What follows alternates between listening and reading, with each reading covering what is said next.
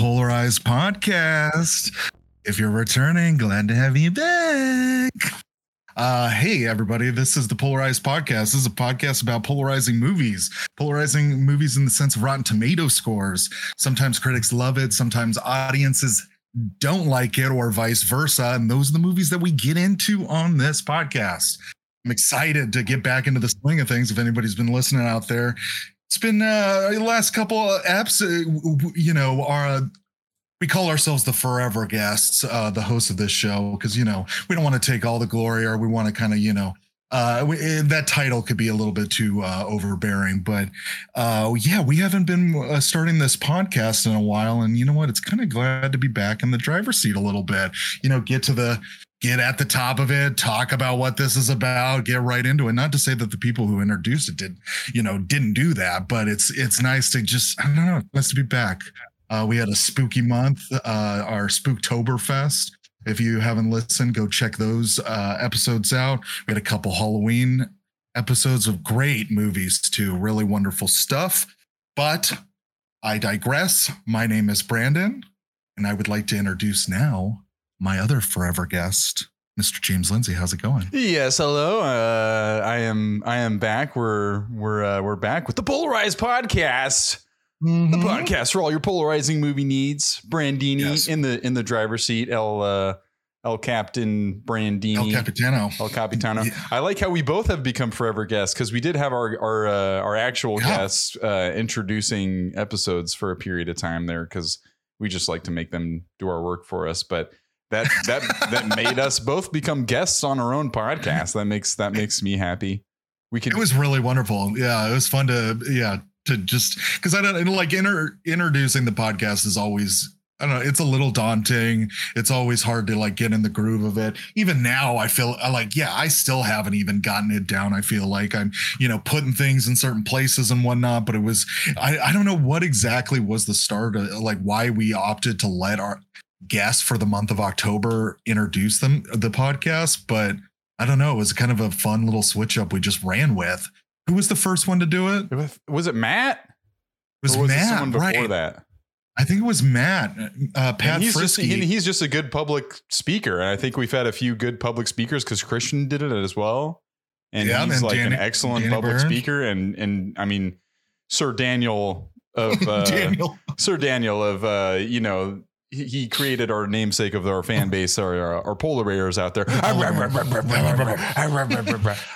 you know, you got to call him out uh, every ep. We try to, but all all Mhm. just excellent uh, speakers in their own right. I mean, Danny himself, Sir Daniel, uh, Fanny Burge, uh, is actually starting a podcast of his own, from my understanding. So it makes sense to you know we're, we're putting him through the ringer. We're kind of hazing him a bit because we're just such big podcasters ourselves. It kind of felt show- like that for everybody. We're just like, hey, welcome to, you know, thanks for taking the time. Okay, so now you're going to have to do some work. yeah, but it worked Really out just- like, even even in that episode, we really did end up becoming guests on our own. Oh, Podcast. totally. that became the the Danny is going to tell you why *Malignant* is the like the best movie ever made, and I was Oh, glad that. I, I I I bared witness to uh to such an occasion. But yeah, we did, we did that. We did like a two episode Robin Williams thing that we the the second of which was lost to time, as with the sweetest thing and the Mhm. Uncharted One episode. That's what we like to call it. I should, yeah. The, the the episode out there is we should just call Uncharted Two and not explain why. oh my Um, God. Yeah, totally.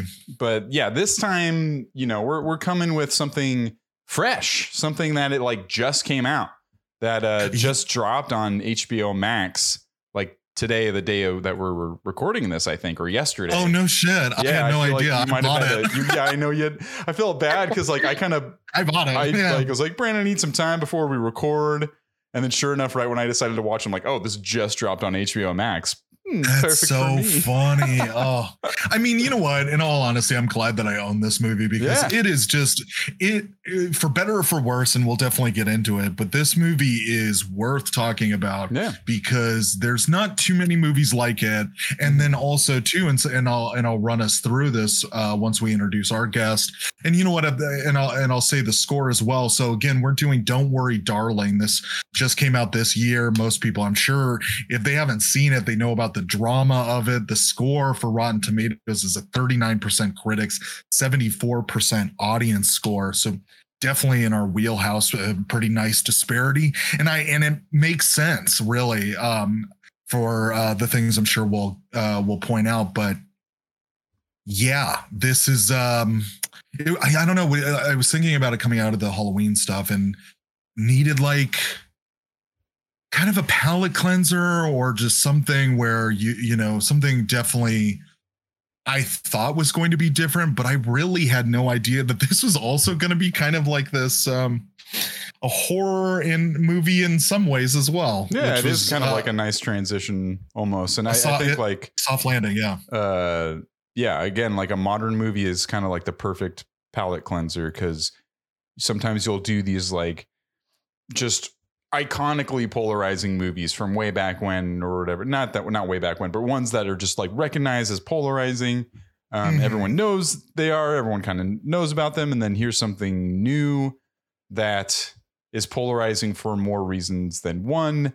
Things that don't even have to do with the fucking movie, which you know I'm, I'm not sure how much we'll we'll get into, but it's almost Oh, I'll outline the whole drama it- it's before we hard- fully launch into it. I got it right here. Okay, great. We'll we'll do that after we introduce our guest. Yeah, but yeah, it's like it's it's uh, something that is fascinating. Where there are certain movies that we could pluck out of, even movies we've done already, or movies that we've yet to do, where scores are could even be um, influenced by some of that stuff. I'm not necessarily saying this is, but yeah. that oh no, definitely totally. exists with the scoring system where it's arbitrary sometimes the reasoning as to why people might rate things a certain way um, Yeah, i think haywire absolutely. was our last one or like knock down the house which was like a political documentary which maybe makes more sense but haywire was kind of like a condemnation of the leading uh stars Actress. actress of that movie uh Mhm. post mortem of of that movie not mortem but like post after that movie had come out and years later people went back to rotten tomatoes to review it but all that aside this is a new thing people are divided on it uh and it's cool to be part of even in a small way of the conversation about yeah, absolutely. No, totally. So yeah, to introduce our guest so we can get into it. Uh returning back to the pod. Glad to have her for this discussion. This is going to be wonderful. Always great to have her. Miss Cara, how's it going? Hello. Hi. Glad to be back. Hey, Hello. yeah. Hello. Ooh, especially for this one. Yeah. Ah, I'm so glad that because James said that you, yeah, wanted to be on it for this one, and that makes me so ex- excited because I was telling James, well, we just, I just went to a wedding with um, friends of ours, and I was talking the girl's ear off about this movie because uh, this movie is really interesting.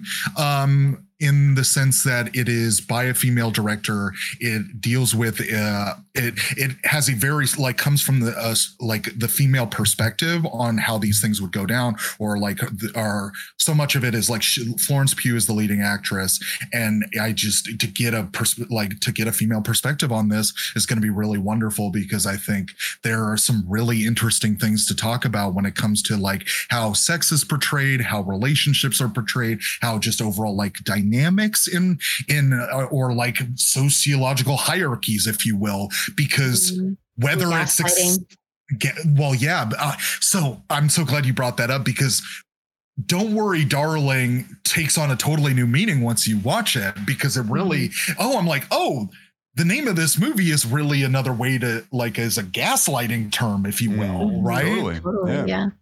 Yeah. And I again, I just had no idea. I just assumed that um it could be, you know, maybe more related to the plot or something along those lines. And it was just um more of like a stylized title for a movie.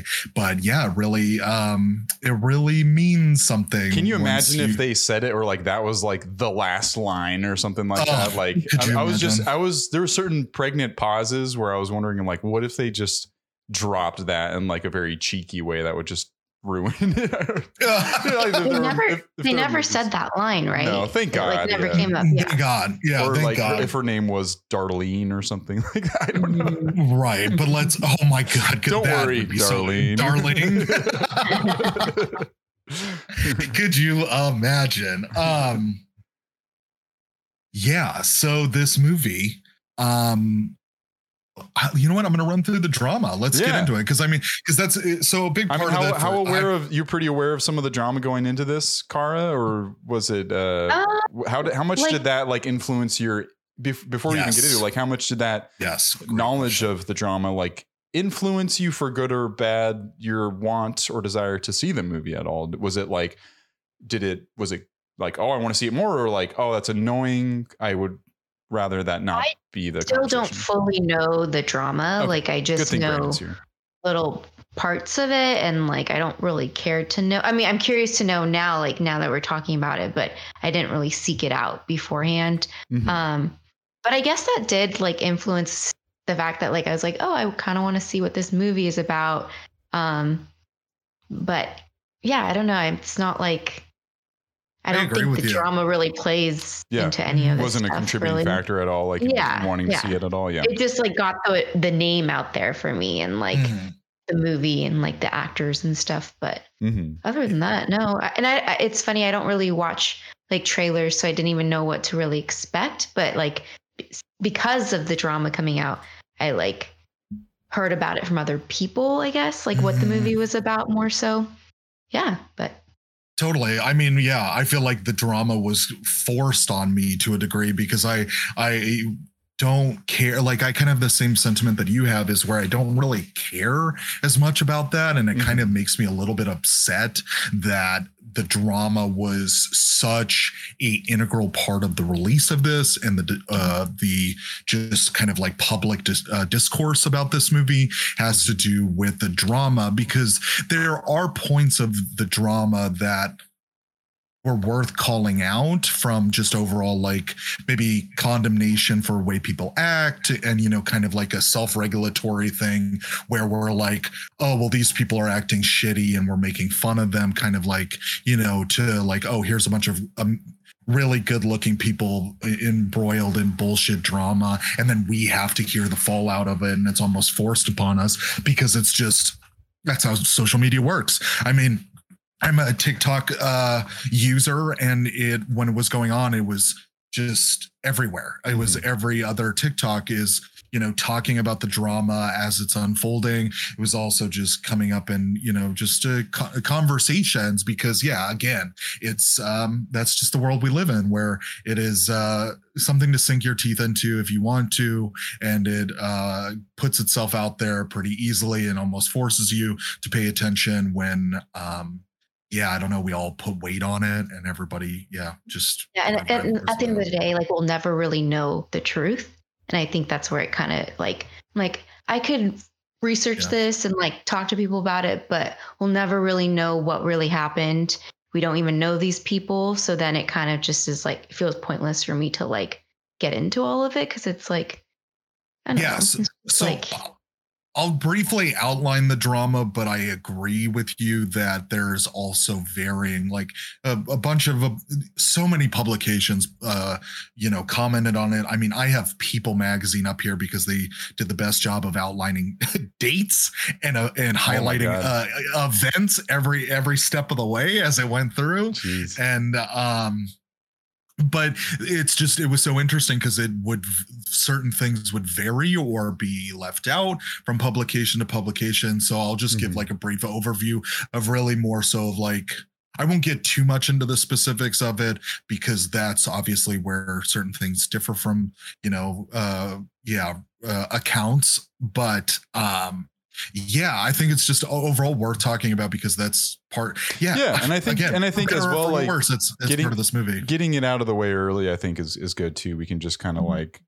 talk about some of the stuff and then yeah, maybe move past Mhm. and then move past and get into the actual movie and everything. But um, yeah, I don't think Yeah. we'd be doing our job if we didn't get into some of it. It's polarizing stuff. This this uh, Yeah. background backstory. I do have to say, if there was like a behind the scenes like documentary or something about all of this, then I would watch it because it sounds like it'd be a fun watch. But I'm not someone who's gonna like go scroll through like the internet or like social media to like dig up, you know, the facts or like the the stories. sure. But like if it was all put together in a nice little package, like how you're saying with the People magazine having like the timeline of it, I'd be kind of interested, you know, Mhm. in that sense. Yeah, totally. Okay, so let me let me get into it. So this um the bidding war for this movie started in 2019. It's really when this was getting put together. Um so uh, a lot of studios were really interested in this script. Um the New Line was the eventual winner of the uh, bidding war to get the script, and then uh, Was it? It's New Wild. Line Cinema. mhm. Oh wow, I- Mhm. that's when's the last? Do they? They don't make many movies. I feel like anymore. I don't know. I feel like the last Oh, time they're- it was like yeah. they, they do like. Uh, oh, do they well, they're just like a subsidiary of larger like company, Time right? Warner or something? Exactly. Yeah. So it's like it's one of those things where it's like focus or spotlight or all of those I just always where- I get excited because of Lord of the Rings when I see that come up. Like, oh, it's a Lord of the Mm. Rings situation. Oh my god. uh, oh my god. that's what, that's how you sound when you Full hear about toque. Lord. Full of a toque. Um, so yeah. So uh, while so a New Line Cinema, Cinema uh, won the bidding war for the script, uh, Wilde was attached to this because uh, she was guaranteed from New Line that it was going to get a theatrical release. So let's just you know put frame things in context a bit. Is July 2019, so we're talking about pandemic. Uh, so really, you know, her it was a smart choice on her part. She turned down apparently larger projects. Uh, this would have been her second directorial debut, or this is. Um, she had made a previously a comedy. It's uh, escaping me off the top of my head, but it was really well uh, received. Booksmart. It's essentially uh, Superbad with um with, With- yep. with little girl with like girls in uh like middle school, high school, kind of high Mhm. school. high school. High yeah, school. kind of similar school? similar to uh Superbad. Totally. So, uh, second outing for her. Um, It's good. It's really good.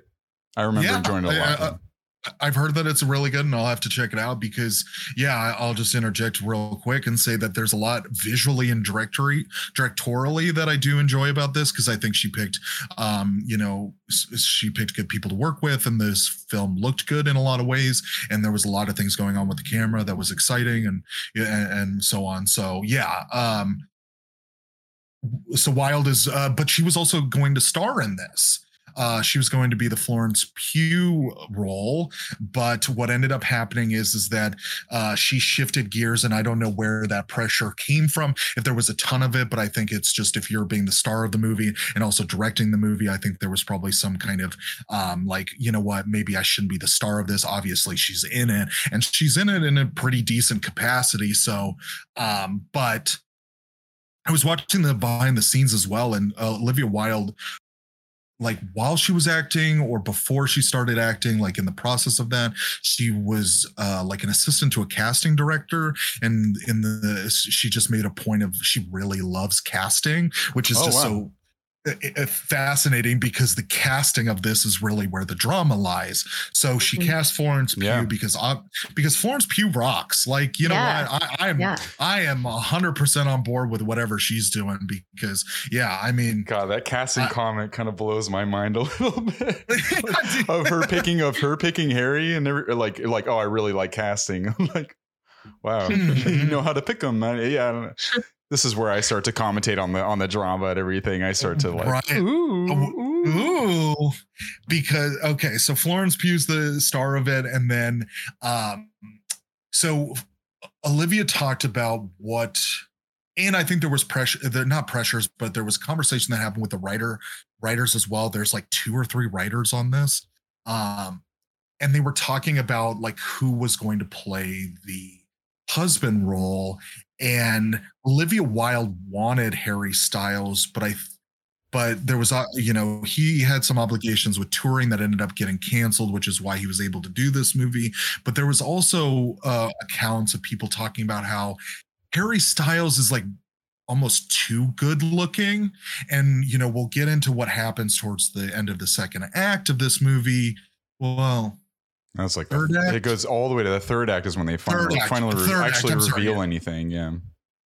the third act and how there is a dressing down of him and how there is like where they end up be like coming from if you will um would require uh, somebody that wasn't as like a pretty boy good looking kind of had that attitude and that's why you could get a sense that sh- like Shia LaBeouf in Harry, like the real world version of him makes sense as to like just his attitude, his look, everything makes sense why he would do the things that Harry, like that character ends up doing. Um, so yeah. Nonetheless, Olivia Wilde loves casting. She casts all stars in this. Where where we got Florence Pugh, we got um Shia LaBeouf, Chris Pine, uh Yeah, It was like creepy to see Harry Styles in the third act. You know what I mean? Mhm. And I like yeah. I'm I'm really happy with the casting because you know, like like you were saying, Shia LaBeouf would have been perfect for that, but to see someone not ex- like to not expect to see someone Hmm. in in the third act be like that, it was kind of cool. Yeah, because I because of who what Harry Styles looks like and the energy he brings, you get a sense of this like kind of um this cowardice as to Mhm. what he's doing that I think Shia LaBeouf would have been more like sadistic almost, you know, Yeah, more a- totally. angry and frustrated in a, in a different way than Yeah. more like Harry more like the control the controlling side would maybe come out a bit more. Mhm. that as well because yeah um on face value that's really not the energy that harry styles brings he just god so much of his his uh, persona now is tied up into videos of his concerts where he's just like you know being really sweet to fans being so engaging being so affable and lovable he's got a great sense of style which his style is really the big thing Sense that of was Harry style. of I'm sorry. Harry style I'm sorry. Low, hang, low, low hanging low hanging fruit. But yeah, so I mean, and even Uh, on casting, this is just a side note, but this is something that I've started to take note of every single time I watch a movie is how often casting is done by this person called Allison Jones. Yes, Like- my girl. Almost every single movie you see, if you like say for credits, like ah, I feel like nine times out of ten, it's Allison Jones is is casting by Allison Jones, and she, I don't know, she just knows everybody. She seems like she's the nexus of Hollywood, of where it's like you need somebody you call Allison Jones, and I know nothing about this person, but I've just seen her name everywhere. her phone It's must be ringing off the hook 24 7. Big time. Like it just ne- never stops, you know? Um, that's interesting. I'll pay attention to that because Yeah. yeah, once I- you I- once you know, like you can't stop seeing it. Mhm. that's the wonderful thing about art and getting more into it. And we we, you know, do get into it definitely on this podcast about these the pieces putting together the pieces a little bit of you know the inner workings of like what we think it you know a lot of it is just our opinion and don't get too much into the specifics of it but yeah like you know the visuals of this movie the looks of this movie the casting of this movie those people all are um yeah go on to do other projects and you could just follow them. It's like we're big music fans and you know it's like following a producer instead of a recording artist. Like you just you're able to get a, a sense a different sense of like what a project is going to be like or what you know um a little bit more context as to why things are being put together in this way or being presented in this way and yeah casting I'll this just movie. say I so I work in film and TV, um, and I just have to say that once I am working with Allison Jones, I will know I have made it. Oh, please let me know. Oh my god. Be like If oh, that if that ever comes, Allison Jones is happens. calling. Oh my god. Oh my I will God. know that I've made it. she called me up. I'm in her phone. Oh, I wonder what her what her introduction on a phone is like. I'm just imagining. I, am like- imagining Nick a Nick Fury type situation.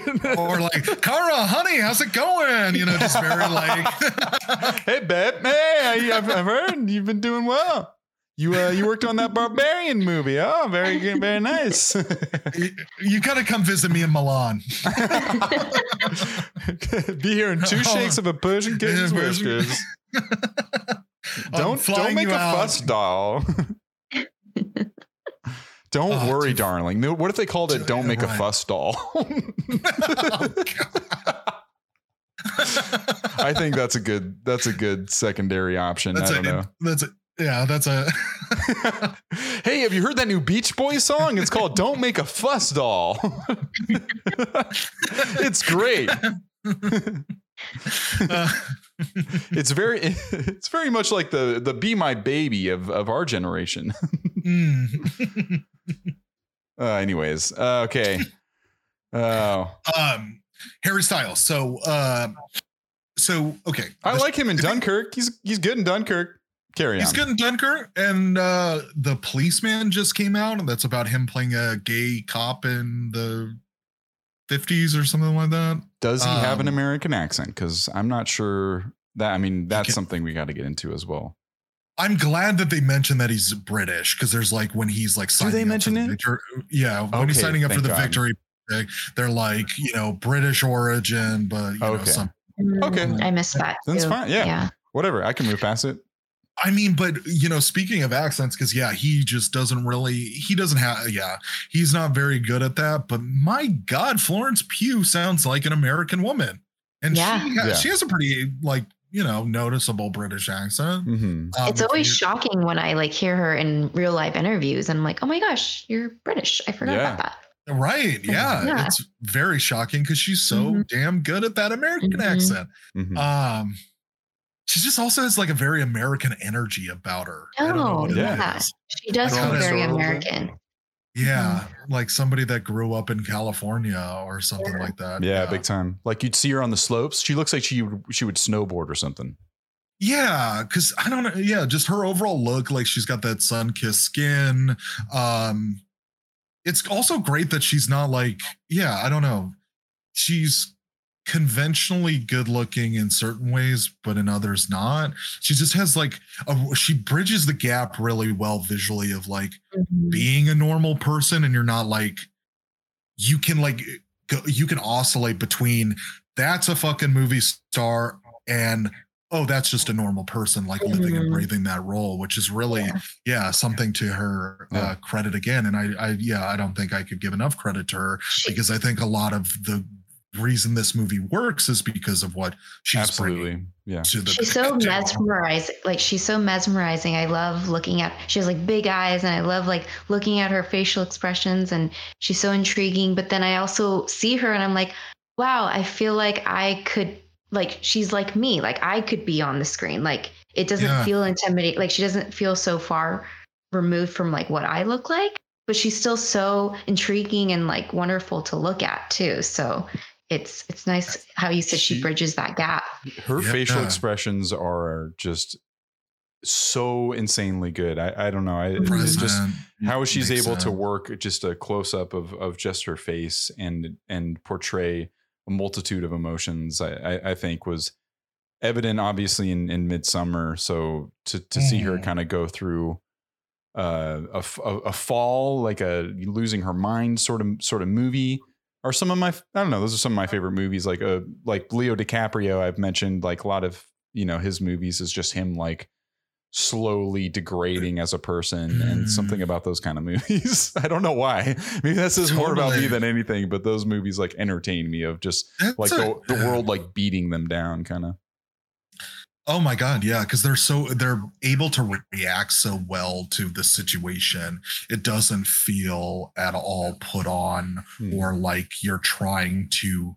necessarily fulfill like you're not you're not achieving or like um it, yeah, it, it just it, it seems like almost like an improv thing where or, or leaning more towards that is in my mind of you're more so reacting to what is Yes. happening to you rather than I need to get to this point. Mhm. It's like the things are going to happen to me because I'm getting set in the situation and things are happening to me because I'm in a movie. And then it's really so much more about being present and really just reacting to things rather than like, yeah, oh, I need to say this thing or I need to convey this, you know, emotion or whatever. It's like if I just react naturally to what's being told to me, then it's like accomplishing that, which is, yeah, Mhm. that's why I bring up the improv thing because if you're like thinking in advance of like, how can I be funny, then you're losing. Really, you should just be like, well, I'm going to just say something funny if you say something funny or like react to it in a Mhm. way that makes sense and it can be funny and just i don't know even like and you know we're huge leslie nielsen stands and it's like that's another example of just even you don't even have to be funny you just like in his situation normally he just reacts exactly how you would react but obviously the situation around him is insane so just him Mhm. reacting normally to the situation is hysterical Yeah. and yeah those are uh, so, yeah some of the best you know so, some of the most enjoyable things to watch on screen is somebody naturally react to a situation because it really allows you to emotionally connect with the performance in the movie as opposed to like it being too put on which there is definitely some times where it feels like harry styles is um is doing that. Um I'll, i'll just go and say that a little bit. Um it, his performance for me was a little uneven um there were Yeah. definitely things that, i liked but you could kind of to me it- i i almost felt like probably had to do a couple takes and eventually would get to something but you could almost see those mistakes like weighing on him or like being brought into the scene that ends up in the movie and yeah there's just like sometimes like my uh, favorite not to i, I want to get through this drama but you know just to make the point is like i think he's at his best at that uh, party scene when he's doing his dancing and he's like so in his element because that's like also what he does so like it's the like one where he's on know- stage. Mhm, Yeah. yeah. Mhm. But that's what he does for a living. So nat, so he felt very natural there. So I mean, you know, say what you, uh, uh, you know, uh, it's It was like- almost like forgettable to me. Like I know he was there and he was like present and I could see him, but like I don't like I can't when you're talking about his acting, it's like I don't even really remember him too much because like Florence just stole the show. Like Yeah. she I was so focused in on her the whole time that like Harry was just kind of like there to me. I don't know if Which- you guys felt that at all, but Oh, oh, oh, no, I, totally. No, I agree, and I and I think there was space for him to make more of a mark on this movie. Is the issue that Mhm. that I think that he should have been more memorable, and I I think you're right. It was kind of forgettable for me, and I, Brandon, if you said like uneven, because yeah, it seemed Mhm. like there were moments where he was maybe a little unsure of what beat to go with, and by the end, it did resort to more of like screaming like he was just yelling by the end like oh, when he was mad he would just yell and so that Mhm. n- paired next to or against Florence uh, Pugh or uh, fucking Chris Pine who fucking slays in this movie Oh as my well God, and then, you, and then you see Chris Pine very just with like that reserved like power Yeah. and energy of like he just is so subtle in everything that he does but also so controlled and purposeful in everything that that's where someone like Harry Styles and what he's doing like kind of sticks out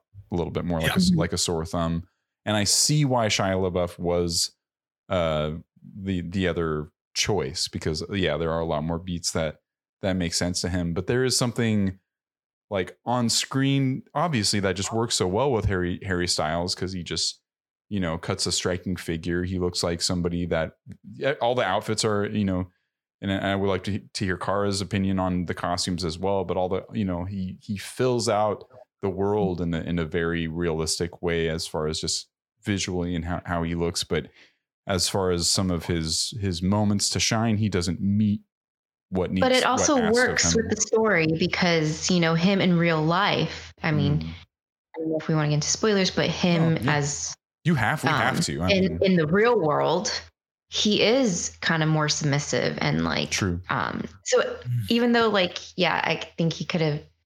I mean, I don't know. It kind of worked for me, so maybe I don't take that back. Like it kind of worked that he was kind of in the shadow of Florence a little Okay. bit.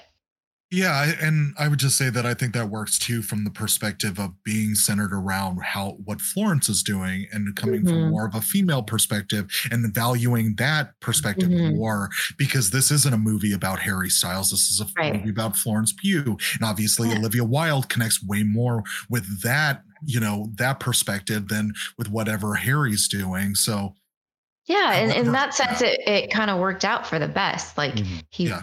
maybe Shia would have stole the show, or not stole the show. He would never have stole the show from Florence, but like maybe it is good that he was a little bit more in the background. Yeah, that's that's totally Yeah. possible. Yeah, I just Yeah. I think even with what he was Yeah. given, I just thought there could have been more of like uh at least memorable because I think this movie overall is pretty memorable. You like Yeah. with the twist or like a good Twilight Zone episode or a or a Mm-hmm. you know not like like a pretty good M Night Shyamalan movie, you know. Uh, yeah. but uh carry on, Brandon. I think you were at like uh the casting of Harry Styles, and so Yeah, this goes casting of Harry into Styles. Olivia So- Wilde's uh relationship status. Well, w- what the it also gets into the crux of the drama, which is so uh Shia LaBeouf isn't in this movie. He exits the movie, and around this time, allegations of uh, sexual assault and battery come out from FKA Twigs about her relationship with Shia, and Olivia Wilde says that Shia was fired from this movie um after those allegations came out after fka twigs was t- uh you know kind of just putting it out there about how troubled and how terrible of a person shia is. And so olivia wilde's like oh yeah we fired him uh even when uh, said in some uh, press junket of like you know the film uh, has a no asshole policy and, and to that effect. But what really shoots the drama off is that Shia then comes with receipts saying, I wasn't fired from this movie. I chose not to be in this movie because, as an actor, he really needs a lot of rehearsal time before he does a movie. And this movie, with COVID restrictions and just the velocity that it was in production, that there wasn't enough rehearsal time, in his opinion. So he decided that he wasn't going to be in the movie. And then, after Olivia Wilde said that he was fired, he went out and went on a, a little bit of a press junket and said, No, actually, I left. She's lying about this. Here are all the receipts. And then ga- put it out there in the universe, all of the text messages uh, that he had with Olivia Wilde saying that he what he didn't want to be in the movie because of not the reasons that she said and that really started this whole thing of like oh well that's weird why would you say that she you know he was fired and whatnot and then you really start to think well are you just using these uh allegations from fka twigs to like jump on it and say, oh, well, I, you know, I support FKA Twigs. I fired him when really that wasn't ever the case. And it makes you seem incredibly disingenuous that you uh, are um, bandwagoning on a really heinous and unfortunate situation to what promote your movie to, you know, kind of um, per, uh, put a little bit of spotlight on the production and yourself to say like, oh, look how good of a person you are for standing up to Shia and firing him when that wasn't the case. And so that really just started to snowball because then you're like, well, what kind of person is Olivia Wilde to do this? And then you start to realize that the production of it was then uh, had some weird stuff going on.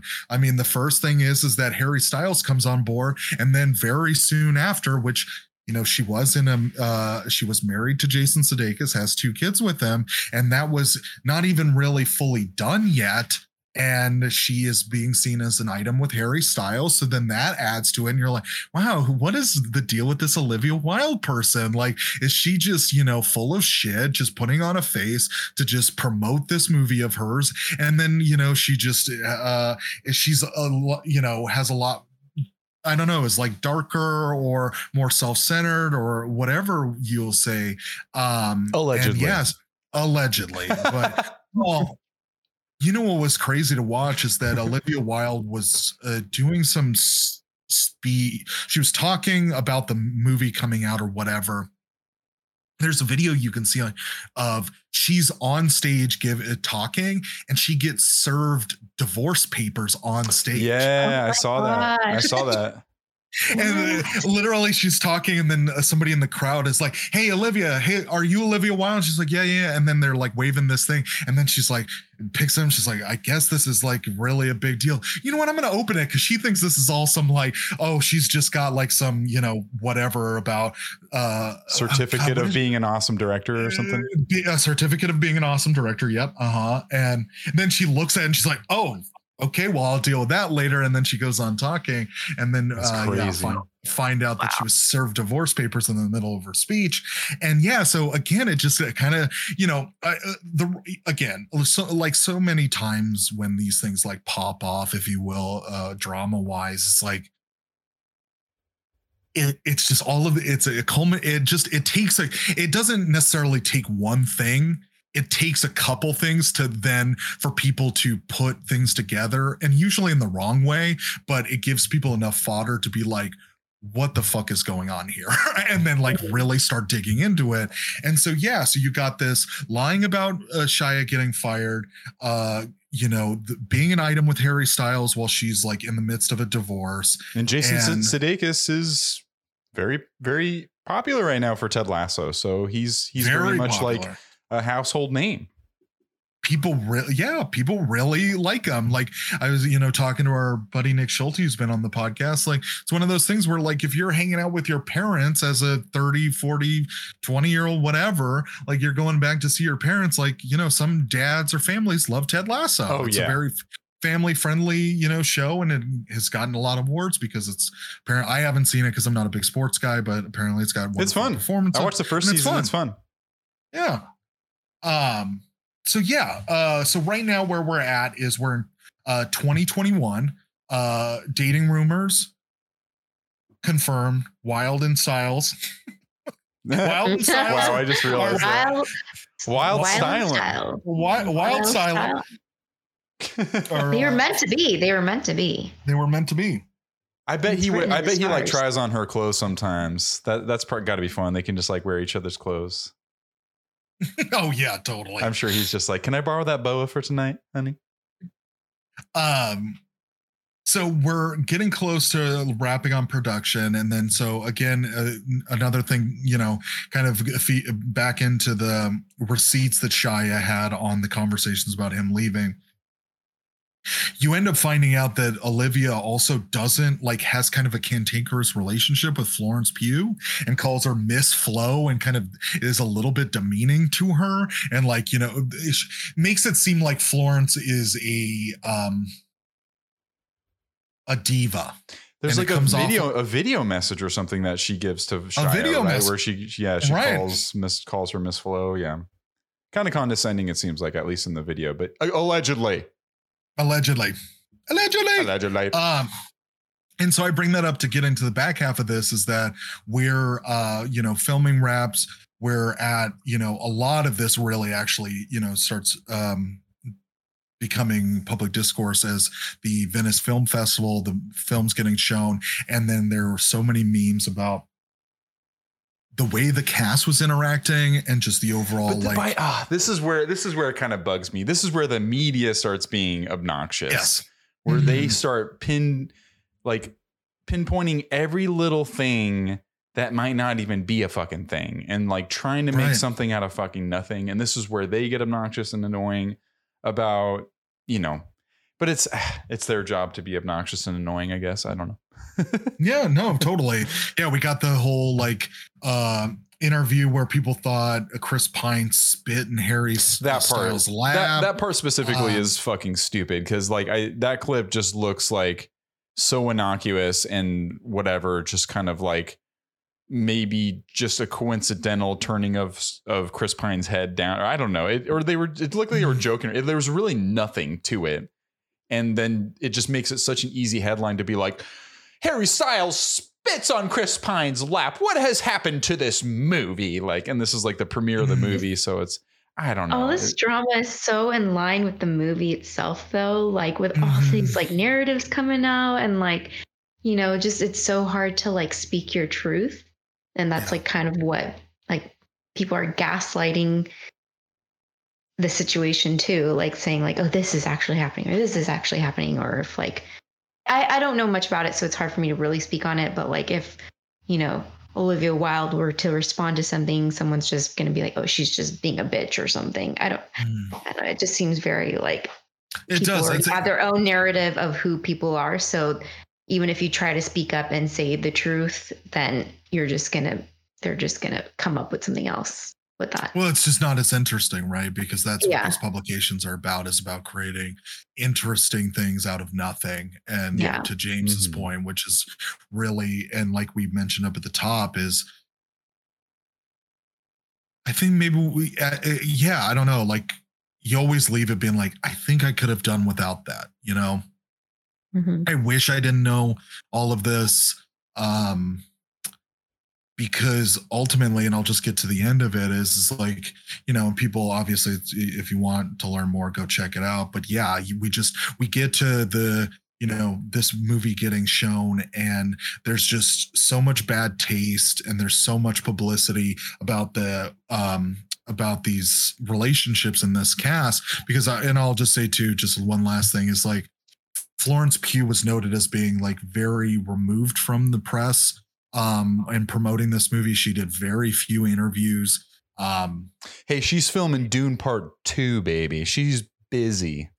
but I will she she said that she couldn't be there to film or she couldn't be there to promote the movie at the Venice Film Festival because she was doing Dune 2, but then Ooh. created an Instagram story where she was in Venice the same Uh-oh. time that the film festival was happening.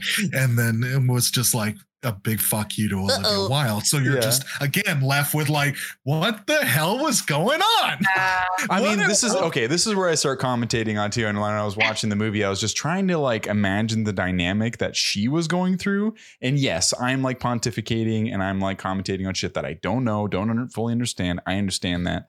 And this is all. I'll just tack a asterisk allegedly at the end of this, but whatever. I just, I just think that like it would be hard as an actor to sit there and be so like sexually charged in a scene multiple times throughout the production of the movie and then Yeah. know that yeah just like the person behind the camera that's directing you is also sexually involved with the person that you're you are currently trying to Exactly. act with that's got to Yeah. create a dynamic that that is just frustrating as an actor and she's just such hot shit right now that she's doing so much other stuff that i'm sure mm. it's just like man like i don't have time for this shit like i gotta get i gotta like get ready for all these other projects that i'm working on and try to get it get the get it while it's good you know and get it while it's i'm i'm uh a uh, hot commodity, yeah, for sure. and, and and and I'm and it make and she's a very exciting actress for me. Like I'm I'm just so excited for her career, and I'm down. Like totally. if there's one of those people that like if she's in it, then I'm it makes me that much more interested. So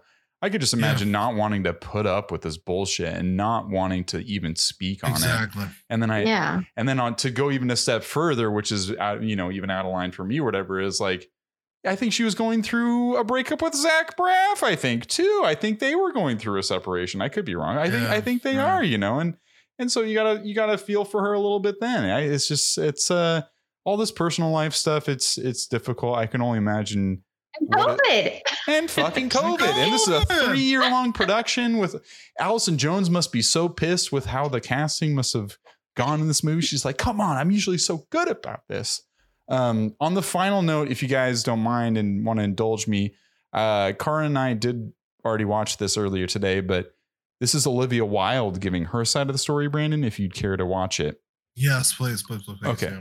Uh, I will share the screen with uh with I've seen and- some of this and it just seems so incredibly disingenuous. But Mhm. I enjoy how Colbert gives She her second seems so chances and, and also tries to pursue it and doesn't doesn't like he's like Mhm. I'm going to give you every chance to be clear about this. You know.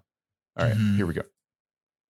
Uh, sorry, it's uh, still muted. Uh, one more. but. I, you know what? I don't want to. I don't want to nag on Olivia Wilde too much because again, it's amazing that uh that she's getting the projects that she's doing. She's made the point that you know, uh, there's not a lot of women that are in her position to make movies like this, and that's unfortunate. And like. I this movie again, like I've set up at the top, has a lot of things directorially that are like I really do enjoy. So yeah, I, I, don't mean, it's know. another it's- person. If if she's going to be directing a movie, I, I would, would like to watch it as well. Yeah, exactly. So you know, I, it's almost like I feel like the media is like spoiling my brain where I'm like, oh, she seems like a huge bitch, and maybe she is, but like, Maybe you know that, what? that that could be that's the not that's not for me to decide. So you know what? Exactly. Like Yeah. you, ju- we just have to stay neutral in all of this because it's Mm. like we don't really know these people, and Exactly. Well, I that's know I feel like I'm like leaning towards like wanting to think she's a bitch too, but it's like I don't really have any reason to think that other than all of this stuff coming out. That Exactly. I don't know. It's just like well, that's for sure. said, she said. that's the narrative that they're presenting. So Yeah. you guys are not wrong in, in thinking like that's what they want you to think. And that's the easiest narrative to Mhm. pursue as a gossip journalist or whatever. So um, Yeah, She's, uh, like, she's also even- even just like I I was trying not to think like this, but because I kind of knew a little bit about the the drama, like and people saying that she's a certain way, I was trying not to let that affect me watching the movie too, Mhm. because I wanted to think like, oh wow, she's being like really annoying, or she's being kind of like, you know, bitch. I hate that I'm keeps I keep saying that, but like, and then I jerk. You can instead of saying yeah. bitch, you can say jerk. Yeah, for sure. a jerk Poopy and i pants. just it's like it, i didn't i don't know if i actually really thought that or if it was just because of all the stuff i've been hearing and it's like she was fine she was fine in the movie i don't know why i would let those things get into like would influence me you know Mm, but- yeah, no, no, totally. It's that, yeah, it's that sickness where you just you because it's hard. Like, and we're in such a weird political climate as well. Like, and you can kind of attribute it there because so much of people's political opinions are influenced by what they see on the internet, and then it just Mhm. informs them on having these opinions that aren't necessary. Like, it's just tough. And the point that I would make here and why I bring up politics is like some of it's based in fact. Like she could be a huge jerk, you know, and we, we're being detailed situations where she is a jerk, but it's hard to know for certain. And to your point is, is like it's I, it's it's better to remain neutral because you just haven't had an experience, a personal Yeah. experience with her. So, I yeah, I don't know. Yeah, yeah, it's just it's it's uh once you're aware of some of these factors, like oh, I'm aware of who Olivia Wilde is. Oh, I'm aware of who Jason Sudeikis is. Oh, Florence Pugh is in that Midsommar movie. Yeah, like her. It's just like all these different parties involved, and then you're kind of Mm, and then like this new movie coming out with like a a, a good cast and everything, and then you just kind of like it's hard not to get sucked in sometimes, but you know sometimes you're just yeah you're aware of this stuff. And Kara said off the beginning of this, I and I think I'm you know on her side where it's just like yeah I'm, I was aware of some of this stuff going into it, but as far as influencing how I feel about the movie, I don't think it really did anything to that. Same with when we watched Haywire, but yeah, like uh thinking in some of those scenes, I was just imagining in my mind what it must be like to be Florence Pugh in that situation and, and have to put on this dynamite performance that she did under the circumstances. Um, Mhm. But that being said, yeah, I'll, I'll play this little Olivia Wilde. Just we've spoken so much, so I just figure maybe it would be good to hear her side of the story. Yeah, little bit, right? perfect. Yeah. Well, um, after working for three years on something like Yeah. this, um, it, it m- must be particularly frustrating to have people talking about a lot of things that aren't the film itself. Oh, are they? Really? You haven't heard? No, uh, there have been a lot of talk. These are the things that Yeah. um, uh, there were reports of feuds, Right. people analyzing body language, Yeah. private messages being released, Yes. narratives and counter narratives. Yes. Olivia Wilde, is there anything or nothing in that list you would like to clear up? Well, you know, it's kind of it, it's interesting. The whole experience has sort of changed my way of thinking about the internet and how uh, we choose to interact with it or not. Uh huh. But really, it's kind of ironic because all of this is really what the film's about. The film is about Yeah. the narratives we are fed and whether we choose to Mm. accept them Mm-hmm. and, or question their sources. Mhm. And, Right. you know, as you said, there were private messages that were released without context to try to uh, make a situation look like something that it wasn't. I, Mm. uh, early on in the process of making the film, as the director, I tried to mediate a, a, you know, a situation between people to try to see if they could work together happily. Mhm. Once it became clear that it was not a tenable working relationship, I was given an ultimatum. I chose my actress, which I'm very happy I did. At the time, was I bummed that we weren't able to make it work? Sure. Did information about him come to light later that made me confident we made the right decision? Absolutely. Um, So, just to be clear here, did you fire Shia LaBeouf? we had to replace Shia. He is a fantastic actor, but it wasn't going to work. And you know, when given when he gave me the ultimatum of you know him or Florence, I, I chose Florence, and that was him feeling he was stepping away, and me feeling like we were moving on without him. So are you saying, just to be clear here, because Yeah, this is yeah. what people are parsing, okay? Yes, yes, And I am a please, tribune of the people to parse this. Yes, So are you saying, and correct me if I'm wrong, yes, that he wouldn't do the movie in the way that you wanted him yeah. to? There was no. and therefore he had to go so he can say he quit and Yes. you fired him and Yes. both of you can think you're Yeah, right It's a question of semantics. no, I no, mean, but but but honest to God, is, Yeah, is that it? yes, like, he absolutely. like you, it has to be this way. And he said, "I can't do that. I'm leaving." And you said, "Well, then you're fired." He said, "Well, then that's great. You go, and we shall move on." And and it was that you know it wasn't going to move forward in the way that he wanted it to, and and so he had to leave. It- you know, So who controls the narrative of that story? Is it the star who gets to say they left, or the director who gets to say you're fired? Because that's a big struggle on movie sets. Who's That in is- control, the all the star or the director? It Olivia Wilde, I ask you. it happens all the time. I think you know, like every production, there's so many people who are in, who are out in the in the period of time leading up to any production. There's so many people who are in for a period and out for a period, and and it's all a matter of you know resolving conflict. And anyone who's ever dealt with conflict knows that there are levels to it before there's a conclusion. Mhm. And in this case, everyone in the end ended up with what they wanted. He Mhm. didn't want to be a part of the production we were making in the way I like to make productions. Mhm. And so he moved on. We moved on and replaced him and ended up with a cast that I'm so proud of in a movie that I'm really thrilled about. We have to take a quick break. Right And there we go. Uh, yeah, I, I, I just thought that was Yeah. worth um, Totally you know, yeah. hearing hearing her kind of speak to it, and uh, yeah. So that being said, uh, shall we move on to the movie itself? Yeah, absolutely. Excellent. Um, can we take just one quick break, uh, and then we'll get into it? Yeah, sounds good. Thanks. Uh, but ladies and gentlemen, we have Come Christian Rubino here. Uh, he's he's joined us. Former former guest was on episodes including Rent and Yeah, he's uh, a pa- Paranormal Activity. Paranormal Yes. Activity, yes, very recently, past, present, and future guest Christian Yes. Rubino, ladies and gentlemen. Uh, you have not Yeah. not seen Don't Worry, Darling. You join us for like for a drink. It's like we're at a bar talking about a movie, Oh, and, Yeah. and we and we see an old old friend just roll up, and Yeah. he's like, "What are you guys talking about? Oh, this movie." He's, I actually he have not crashed his it. podcast. Do you Yeah. know? Do you do you know about it? Are you like? Oh, we just went through all of the drama. We've we've been here for for a little while now, and we just talked about all the drama surrounding it. Are you aware of all that stuff? Uh, I did. What did I comment on the drama?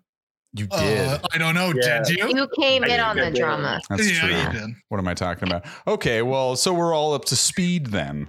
Yeah. That's good. Absolutely. So, so this segment right now, you're popping in. It's like we're at the bar. So, what are you drinking, Christian? Tell us again. What? How does it taste? What are the? notes? drinking? What are you Um, drinking? I'm drinking a Dor Dor Doorly's uh 12 year Barbados rum. Barbados is is- a funky?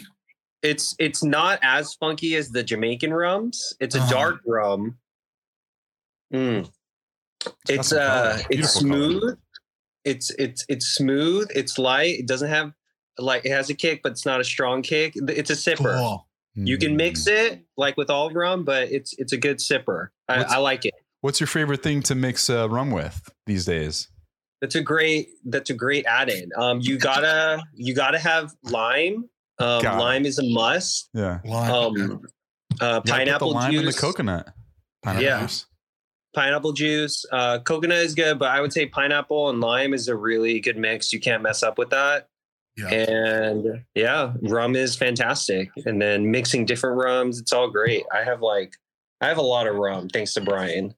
Nice. Also a past guest. And We need to get him back in here. I have look at that rum, one. you can't go back. Martini. Uh, clear rums. Pro, this is a, a white age rum. Whoa, that's pretty. Probitas. You got a ton of them. Look Oh at my this bottle. I, I went ham, and honestly, no, none of the bot, most of the bottles were around twenty to thirty dollars. Yeah. Uh huh. and they're That's Okay. good quality. And that's a, that's a good thing about rum. Yeah, ton of flavor. Usually Trying go to to play- like uh like a your local liquor liquor store or uh, So, your local uh, I go to- rum store. Total Wine is where I go mostly. Okay. Um, but they don't have all of the kinds of rum. You have to go to like a specific kind of liquor store for the unique rums. Mm. So uh, there's this one in Costa Mesa that I go to that has like any rum you can think of. Like this uh Neisson, it's a Martinique rum. You you can't get this anywhere. You either get it shipped or you Yeah, have to go to like Wow. a specific Like a uh, square big bottle. yeah. All those bottles are Right. so vastly different from each other. I love it. Uh, it looks like a pirate bottle. yes, This that's what you want. This one is the this one was a, a good buy. I had to get it at that Costa Mesa bottle. liquor store. Um, this was used in the first Mai Tai ever created. Whoa! Yeah, this liquor, this liquor, this specific rum. What's your favorite tiki drink? Uh, I'm a I'm a Mai Tai guy. I'm Mai not Tai gonna guy. lie. My take. Might take. I, I'm a Mai Tai guy. Question goes for everybody else as well. Favorite tiki drinks? It's it's my favorite one. Yeah. I'm not well versed enough. I I know Brandini has has turned turned me on to the painkiller, so that's the only other one. Mm. Like I feel like I know, mine, but yeah, I mean, yeah, it's like it's just a my my type for me. I, I just don't know enough of the other ones. I when I go to tiki bars, it's always fun when they have their own custom thing that they Yeah. have some fun like Mhm. name attached to. That's like their own special, uh, yeah, flavor variation on something. Yeah. Yeah, I I'm- don't really know that many like uh like tropical cocktails, but I I do like a pina colada. Pretty Mm. good. Yeah. Yes, That's Yeah. drink. Classic. It's pretty classic. I just got turned on to uh, Miami Vices. I Oh. honestly had no idea about Miami Vices. They're a thing. Yeah. Do you guys, uh, James and Carr, do you know Miami Vice? I do not. Um not the drink. Nope. It oh, is is a huge fan of the TV show. Huge fan. It's my vice. the drink, I, not so much. TV show, absolutely. Don't it's get me started. uh, it, it is a mixture, like a almost like a swirl, if you will, of pina colada and strawberry daiquiri. Ooh, I think I'd be into that. That sounds like a, a lava flow. I used to get lava flow, virgin lava flows when I was a child, which essentially was kind of like a strawberry daiquiri pina colada mix. Absolutely delicious. Yes. Lava flows are great. Yeah, there's this restaurant called Roy's. I would get the the virgin lava flow with the butterfish. And there's this fish guys, that I just feel like we're like on an your island right now. Oh, of Just course. like Can we just laying go on a out, vacation together? sunshine. Yeah, let's just do that. It's nice. Like It's a, a it- it's a little bit of a solace from today's weather. I don't know about you guys, but it is rainy and dark outside. Mhm. So feeling the island vibes is a Yeah, Welcome You know, if it was up to me, I'd like stick these things in my eyes that like port like uh yes, uh, transported you to another place. yeah, like put Wait, like a message. Spoilers? Oh yeah, sorry, Christian. Uh, this is uh we're gonna spoil it. we're getting Christian. into He's Don't Worry, gotta it. Darling. Uh, Uh, go ahead. Spoiler alert. Go Okay, ahead. before You- we do that, would you care to try to guess what it is? Yes. Yes. or what this Great movie's question. about? Okay, if you yeah, just based on the title, don't worry, darling. It's directed by Olivia Wilde, stars Florence Pugh, Harry Styles, Chris Pine. Directed by Olivia Wilde. Directed by Olivia Wilde. She's in girlfriend. it too. She, she's in it too. Sorry, Star- so many implications. there. Um, don't worry, darling. I saw Harry Styles in there. He was wearing old style clothing. I'm thinking, Old It's, Harry Styles uh, clothing. Uh huh. yeah, well, like old. Styles old to styling. So I'm thinking it's potentially this is a shot in the dark. hmm Totally fine. It- It's it's in the end, at least it's from the future, and these people put on like Yes. from what you told me, they put on like Oh, goggles to go damn back it. into the past. Damn it! Damn it! I fucked it up. Kind of I mean, he's, he's not technically right. No, Okay. uh, right. Uh, no, I know. And then what he's- happens? he- he's in a living, space not living in their own form. realities, essentially. Okay. Okay. all right. Why? Why do they do this? Yeah. I think That's also my question, but you answer it first. because they, they i mean it's called don't worry darling so it's it's almost like a don't worry about these things let's escape into another world where we don't have to have these worries which I've seen in a lot of other, you know, very like like Inception, but not like the core of Inception. You know how they have those Right. other people Mhm. that just live in their dreams because they hate real world kind of thing. God, bringing up Inception is kind of a bad idea because that's such a better execution of what you're idea. No, than this. what this what this made me think of was uh even like at the beginning i was trying to guess you know you're trying to guess like what it is and i kind of already like because it's a mystery. led you on We- yeah it's it's it's baiting you the whole the whole time and you and should run through the plot real quick. uh me myself and and i Yeah, run through the plot. oh run through the plot okay so Let's, let's get into it. Let's get into it. I mean, you start with this. Uh, they're they're having a, a drunk party, like a little uh, soiree cocktail cocktail party. That seems like in the fifties in Palm Springs.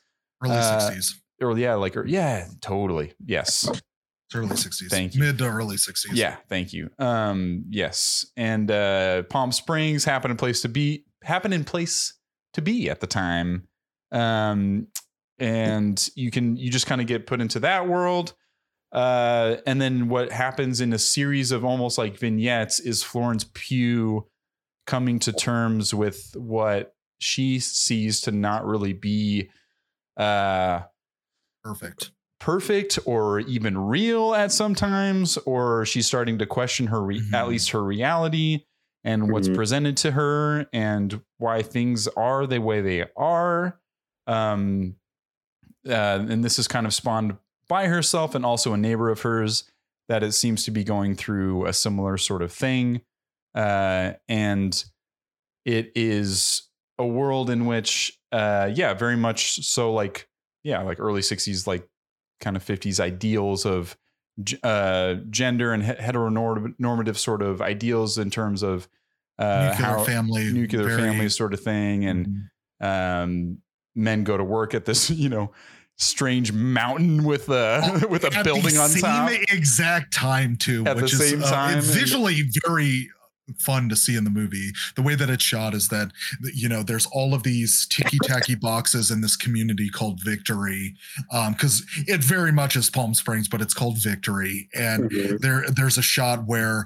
all of the men in their cars are pulling out of their driveways at the same time to then go to work, Mhm. and it, it's With just Scissorhands, like the beginning of Yeah, Edward Scissorhands. totally. Yeah. absolutely. Like- Yeah. that's a Truman great point Show with the mountain too yeah, Yeah.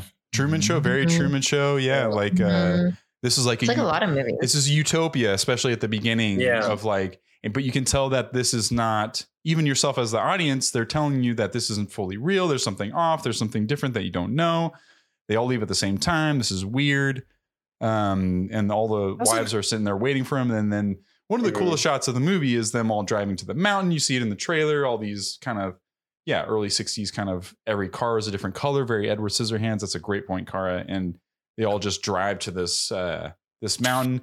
The women don't know yeah i love that because i just watched that movie recently um I'm yeah, yeah. but Yeah, uh yeah no, they the men don't tell uh anybody what happens when they go to work. There is a an, an elusive uh figure that you only hear his voice on the radio that seems to be some sort of you can in your mind like is this some sort of cult leader some sort of guy that's uh broadcasting messages out to the people that's behind all of this Mhm. it's a Um, very intriguing thought because it is a mystery for the better part of the first half of the movie because we are just assuming that we're in, in actually in this you know in the early 60s Mhm. this Yeah. is a very stereotypical um we've seen this and you know if you've watched old movies from this time you get a sense of like this is how families were and we're watching people that are collectively like you also get this weird sense that of um the manhattan project like all of these men are involved in some military program so yeah. that's what that's why it fits well with the like the 60s stuff is that it has that air about it like oh they're all going they're living in the desert in this community that again that we've never heard of. So that's a, a little bit of a dead giveaway about like this not being totally in reality is that there's this place called victory but the movie does well enough to and like um lead you to believe that this community totally existed. It's a bunch of people who are potentially working on some type of military defense system, and Yeah. this is their life. And it gives you a really mm-hmm. strong s- slice of life about what the women are up to while the men go away because that is something that oh. con- t- continues to be a mystery is that the men just leave and they don't tell their wives about what they do. Mhm. and there's conversations of speculation about what are the boys doing all day? You know there's that line in the movie and they none of the women really know. Mhm. and so but that is a comment on relationships and family dynamics of that time. And it really tries to and it's successful in certain ways of m- putting on display a archaic family structure and how weird it is and how off-putting Yeah, it it is. seems like alien. Yeah, it seems it seems like strange, strange and and strange it wouldn't work now. and and the messaging the messaging of it is kind of obtuse to understand of like what are they really trying to do here like what what is Mhm. the point of it all and like what is he really he seems so passionate in what he's saying but is so vague in general what he's saying on on this radio uh what is what is the the ideal of what everyone wants especially when it's so uh like shaded in in vagaries and and, and everything like that uh, which is a strong comment on where Olivia Wilde's coming from as the director that she is assuming that this is the ideal. Like in her mind, this is the ideal situation, which is very interesting because that can vary dramatically by person to person and especially depending on their age because i think a part that plays into this is the age that olivia wilde is in and there's just been such a strong emphasis especially you hear it so much in the rhetoric that in politics as well because there's such a strong perspective of an older generation and what they care about in politics and you just get a real strong sense of like dynamics and so this is what people think are the ideal which is a, well not just strong- people but you find by the end it is about the male gaze it's it's about what Mm. men at you know of a certain type in the modern age you find out later is what Right. they think is what was the perfect time in American history i.e. Mhm. very i hate it's very maga it's very maga like it's very like Uh, make America like back to what this this is Yeah. when it was like perfect. And that that- was not like fully explored with the twist, but the type of like guy that Harry Styles was in the brief shots that you saw him in like the the Alex Jones sort of fucking podcast almost that he seemed like he was listening to yeah with the uh-huh. conspiratorial sort of shit was like this is what this type of person would be and even there's shit like you know i, I don't know like her calling jordan jordan olivia wilde the real person calling jordan jordan Pe- peterson like the incel king or something and him crying on piers morgan all, all that i don't know it's like all of the all of this the sinew of the media and everything that contributes to this i, I won't i won't go backwards in, in all of that but uh that that i think was what it was driving home. And my I was questioning by the end of the movie. It was like, did they drive that home and forward enough or Right. not enough? And that's what I was trying to have a hard time with. Of like, could they have been more clear with that, or they, or was that a satisfying Shyamalan sort of twist that came at the end that was satisfying and entertaining? Um, I don't know. Some of the some of the reviews we'll read No, later. It it's a- seems like it- people are upset with how the twist was handled. Just so weird too like i'm still processing it because you know in um harry styles's eyes in in the reality like not in the matrix but like in the reality he It is thinks he's doing this for his wife. Like he thinks he's helping her because she always seems so Mm. exhausted from like working all the time and like this was his way to be like i will work for us. Like i will make give us a better life. Like you can Yeah. rest and it's so Totally. like, it's hard to oh yes Carl. I mean, it's it's fucked up because he thinks he's doing it for her, but we all know that you know he's imprisoning her. You know, Mhm. she has no agency and she makes such a She has clear no point of saying this this is like this isn't my life and i just Mhm. it, it really i yeah it was something that it's weird because i also agree with james and i was thinking about coming to this podcast about saying like is this movie good? Like is this movie successful in what it's trying to say? And there's a part of me that just wants to say like no. And it's like Yeah. kind of what as james is getting at is is it like they don't get into the world enough? Or do they mm-hmm. not get into maybe the other relationships stronger? Like there there's like a weirdly glaring shallowness or like it not sticking the landing and being effective in saying what it wants to It say It definitely at could have gone further. Yeah, I felt like the the twist just happened so quickly. Like I just kind of Mhm. wanted more of that. Like I wanted a little bit more backstory on all of that. But then it would have been a longer movie. But still, it's just like I felt like everything happened so quickly towards the What end. was the twist? Sorry. What was the twist?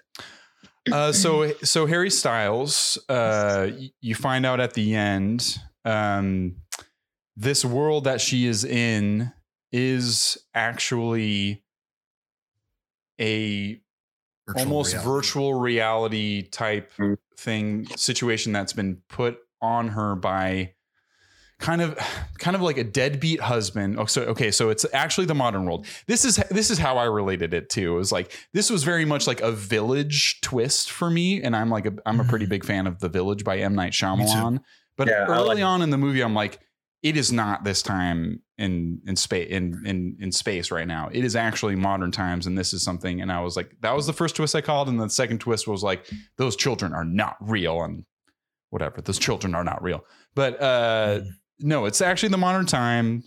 Uh, Florence Pugh is a doctor that works like very strenuous long shifts She's uh, a surgeon. like yeah like a surgeon she like you don't see much of it but when the twist does happen you find out she's she was at least working a 30 hour shift as a as a surgeon comes home this is where you see the transition from who Harry Styles was in the uh this fake utopia to who he is in the modern world in real life is kind of this deadbeat husband that has like long hair they try to they try their absolute best to His ugly up Harry like. Styles and make him look ugly.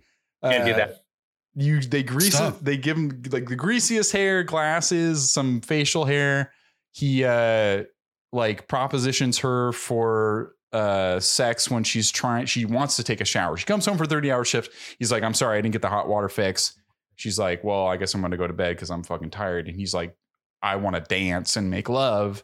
And she's like, I want to go to sleep. I have to wake up in six hours for another shift.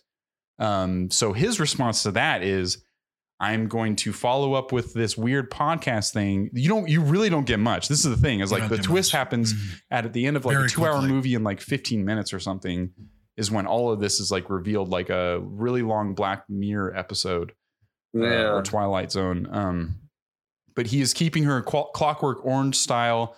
Her eyes are ripped open on a bed uh, with like these prongs, and he's like dripping water on her like eyes and mouth to keep her like satiated while she's in this vegetative state. So she he can transport her to this VR utopia world where it's the 50s and Palm Palm Springs where everyone's like swinging swinging or sorry, I keep saying 50s, but like early 60s. Um, you know, and that's where like the platonic, perfect American dream ideal in these people's mind or whatever podcast he's listening to is where they all like log into VR chat style. Uh, Yeah. very real. And Chris Pine is like the guy that's behind it all. But then, yeah, all the husbands signed up for this. They all like locked their wives into there. Um, and then they go to, and then when they go to the mountain every day, they actually just log back into the the real world. Real They're like, that's the matrix. And then they go back to Mhm. the real world at the beginning of every day. They live out I- their lives in the real world. And then they like, so they come Like- back at night, and so, so do they in their dream. That's the. It's now these questions start to arise. Where I'm like, so at This is the stuff I really don't like about the movie. where they're This like, so at twist, when you nighttime they're just about like it, awake the whole time or, or whatever, like Yeah. living out like so they never sleep. This, So this they is their dream. prison wives, essentially. I, I don't understand why they went the route of it. You're like drugging your wife to do this instead of it being at least that's somewhat mutual. I could understand her then like rebelling against it and being like, you know what, this reality this isn't reality. My reality is over here, like in the actual real world. And we should really focus on making that work. And that's where I have agency and that's where I have power. And I want to get my power back. But it's so weird that it's just understood that everybody in their cul de sac is men who drugged their wife to then like tie them up in a bed and have them just be like, on like a life support system almost because like the men going off to work is them like james said going back into reality to like work in their real jobs apparently because they have to make some semblance of money. Then they have to like clean their wives up uh clean themselves up and do like all of these things to get them back into this world. And it's just insane to me to th- that there's so much like hostaging that's there because I get that it clearly communicates a again this movie tries to tackle a bunch of different concepts and i don't think it does any of them like it does maybe very few of them well but it's so weird to think about that so they're a hostage. Okay so yes thematically you're like well she's a hostage in this reality and that kind of goes with the themes of the movie but it's it is so insane that she's actually a hostage being held against her will on a bed by her boyfriend. Like that, it's too intense. There needs to be something about like them mutually going to a clinic and being like, okay, our, we're trying to help our relationship out or something like that. Because it's also another thing of like him being subscribing to Jordan Peterson, like type rhetoric or whatever, is like a more incel where I don't think he would even he wouldn't even be in a relationship if he thinks that I'm like he's capable of doing those things. It just it all seems so like you're putting things out there and it's not all working very well for me. The landing the landing is extremely slipshod if Yeah, if I can say yeah. if I can use I that think- word.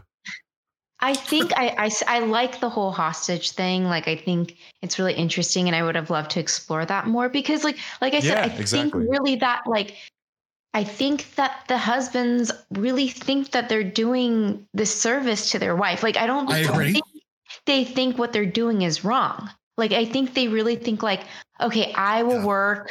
You can live in this fantasy land. Like he even says, like, oh, like I have to leave. It sucks that I have to leave this land, and you get to stay here all day. And like I do it for you, and you get to enjoy all this stuff, and I have to go to work.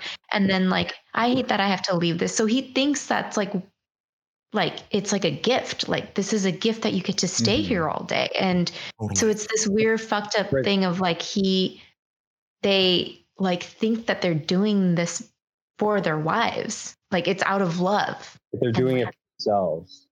huh And that- oh, oh, yeah, yeah. absolutely. And but that's the Mhm. gaslighting part of it too. That that they Mhm. start to believe the, the lie themselves too. Hmm and that's where the title of the movie is really like m- makes a lasting impression on me because this movie like we mentioned at the top is about gaslighting. And it's him going is so so much of the plot of the movie because it's it's really relatively simple. Like she's she ends up figuring out that th- this world is um not what it seems. And um and yeah and and conflict comes out of that. But yeah like so many people in this movie are telling her to oh it's it's okay no you're fine oh y- i- i- you want to be here like you're you're you're in a perfect like he's doing your husband's doing so well you know you look so great you know everything's going well and yeah you're don't worry about it don't worry And, about and there's just some characters that I feel like it could have been explored go. a little bit more. I, oh, peace out, Christian. Thanks so, so much for joining us, man. Later. Have a good one. You got it. Later. Uh, Bye. Um, yeah, we're like you certain things I just that just brought up more curiosities in a movie where it's like it's filled with vignettes of Florence Pugh going through it um, for reasons that are because of her neighbor and kind of because of her own and how it started is a little convoluted. Um, but by the- by the time you get to the end, I thought Olivia Wilde's character kind of landed somewhat nicely. Of like, I don't really need to know much about why what happened with her children or anything. I, I, I like the fact that that is a little mysterious. Someone I did wanted to did want to know a little bit more about was uh, Gemma Chan, where yeah, I don't know. Yeah. She what is her what is her next move? Like what is what's what- her deal what is she gonna? Because I was like, it's my turn or whatever. Like, is that like a because in that moment I was really feeling like a Ghislaine Maxwell sort of situation where she was like she's like implicit in all of this. She's not going to change Yeah. anything, Mhm. but she wants the power now and she's going to do exactly what he was doing, but she just wants to subsume that same Mhm. position and that's the element that's the feeling that I got at the dinner table of her walking out of like this is perf this is perfection and I and I want to rule this kingdom is kind of what I got out of her and that's a character that I would have liked to get a little bit more out of and yeah the the I- I think I don't know I, the all this conversation is impossible to have without talking about the twist and Yeah. I don't know. So there's something about where that that tells me that like so it, it, it is good that it starts a conversation. Movies should- should start a conversation, but some of these things should have been explored a little bit more in the movie. I think is what we're all kind of kind of arriving at right now. Mm. Yeah. I just, I'm left with like a situation of a twist, you know, centric movie, if you will, um, where I think I would have enjoyed this where the twist didn't exist and there was her her trying to flee from the relationship in the 60s and and um Chris Pine was a cult leader of sorts and he wasn't a I can't like again he's the creator of the multiverse so in reality he must be like a fucking nerd or whatever right or some- something I know. Like- what, what are him and Gemma Chan up to where they're like both, and Olivia Wilde too, where she knows what's going on, and Nick Kroll and her are like both. She has agency. She knows what's going on, and she is complicit in in in, in everything. So yeah, what what's the story there? That's that one. I'm okay being curious about. I guess the Gemma Chan one was like, I want a little bit more. I like Of I like an an 'cause ending where very- I'm where I'm yeah. like, oh, I like to think about that and wonder. I don't need to be told everything, but um, I think I would have enjoyed more of like Harry Styles' backstory, like okay, you know, Mm, like sure. just more of like like what made you lead like what made you like just like I know they like had little snippets of like their relationship in the real world, but like I would have loved to like see like his reaction to things or like why he started like feeling like he needed to explore this victory matrix. Like I just I wish I would have had just more context about that. Like or or even just- yeah, like things leading up to it. Even if it didn't all come at the end, you can you can have those things strewn throughout that aren't just visual clues that come unim- unimpeded, like or just un. Uh, there's there's no clue or any lead up to some of those things that she experiences in terms of like the women dancing or all the eyeball stuff or all the visual imagery, which it does look really cool.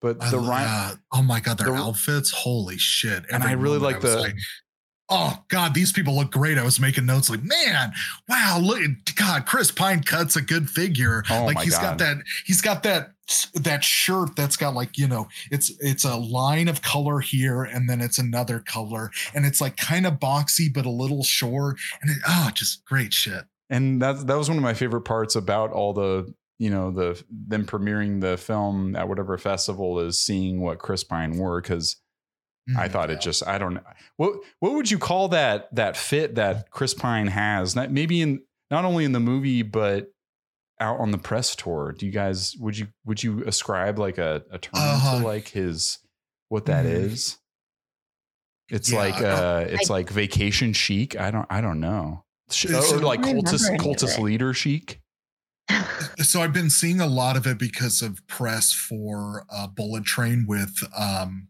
Brad Pitt, and he's been dressing a lot similar. There's just this style for men of their age clothing that is that harkens back to the time that it's in honestly. Like it's you know it it has a little bit of sensibility there where it is something that is has a casual element to it but it's like a collared shirt with short sleeves. You know what i mean? Mm-hmm. It's like that's that being something that is formulated as a style for men is that men want to have an air about them that is professional and you know you could take you could take it to certain situations but it just wears on you with a with a fun and looseness to it. That's it why Tommy Bahama it's exists, also baby. um I was I was just looking at photos and it feels also what I really love about this is it feels kind of feminine too. Like you know what I mean? It's a good mixture of like Mm, femininity and masculinity where like yeah I don't know, like kind of.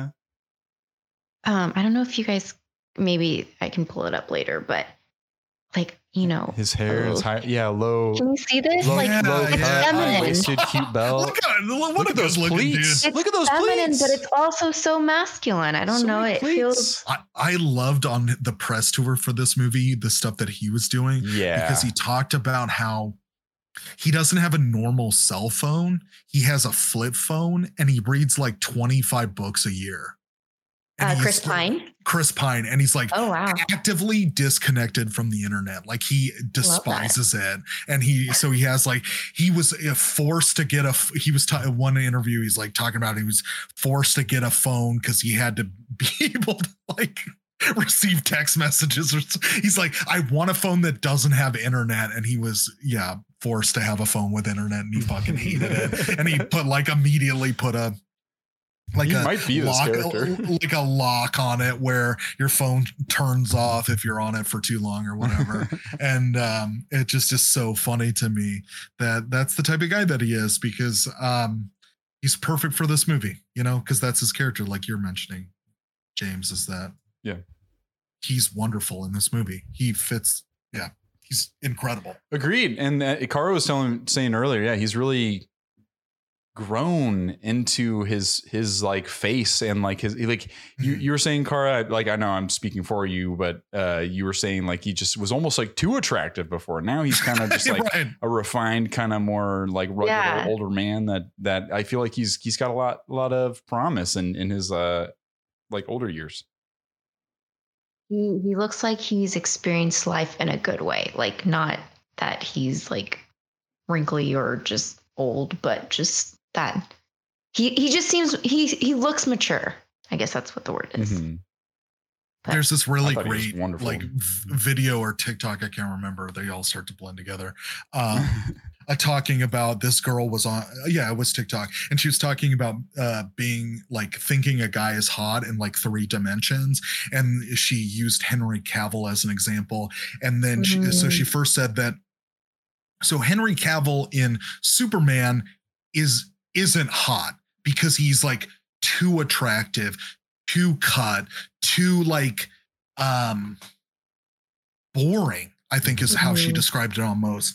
And then she uh, talked about Henry Cavill as like when he talks about his interests, like he built his own PC, is into painting Warhammer figures. She's like, this is really attractive because not only is he does obviously have a natural like good lookingness to about him, but he is not he's not being presented like uh, overly masculine. He's being presented as like he has interests that he's very passionate about and considerate in, and you know those things are really attractive. And there's something like about he's a human being. like he's a human being, and it's something to Chris Pine where like he came on the scene, and you're like, here is like a stereotypical attractive leading man actor, and he seems so boring and so straightforward, and like, oh, here it's almost like here's another hot person, like okay, yeah, they're going to have, you know, whatever they want life, whatever. But then this performance is like, he doesn't need to be the center of attention, but he definitely is. And he just has such a magnetism about him because he's like, shows interest in small things and he has uh yeah again like the the dress the way he looks at people things like that it just um isn't like so much i want to fuck you it's i want to get to know you energy but wouldn't you wouldn't you say the same about like an attractive woman? Like if you saw someone who you would just say like, wow, this person is very attractive and that's all you could see. And then you later found out like, oh, she's, you know, she has like really cool interests. She's very intellectual. She, you know, has depth. Like it's like that's way more attractive than just seeing like someone who's physically attractive. Yeah, Yeah, that's sometimes that makes that reminds you about your shortcomings. You're like, man, I'm uh, like yeah, I just I like I, I I wish I was better looking or like you know. I think a good example of that. I'm glad you asked that uh, for me because I was thinking about that concept for me. Like, you know, because this movie is sexy, like it has a lot of sex appeal to it. So they're talking about attraction, talking about what is sexy is, a, uh, I think, is really relevant. But like a good a good example for me is I think Florence Pugh is smoking hot, and Olivia Wilde is conventionally good looking, but she's not nearly as hot as Florence Pugh, and that's because Florence Pugh looks like she she doesn't look totally statuesque. She also is has a lot of like interest in mm-hmm. things that are beyond Olivia Wilde's presentation where it seems a little bit more performative it seems uh, again yeah just like statuesque like olivia wilde is an incredibly good looking person but i don't know there's something about the um softer nature or the more um, down to earth nature that Florence Pugh brings on that is way more attractive. You feel like you can be yourself. I, I was tr- like the point I was trying to say earlier too is just yeah, you feel like you don't have to put on a front or anything to try to impress somebody. You're like, oh, I feel comfortable around this person. But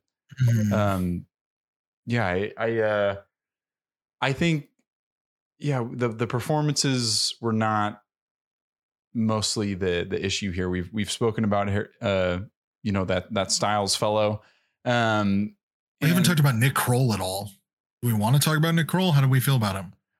I think he served his purpose very well, and I I, I liked him. Uh, the most he had to do, I feel like, was in the opening scene of the movie, and I think he mm. brought in the uh, like the obnoxious kind of audacity of some of the the cocktail parties of people just getting rip roaring drunk and um, having a good time in in like a Palm Springs sort of sort of around that time.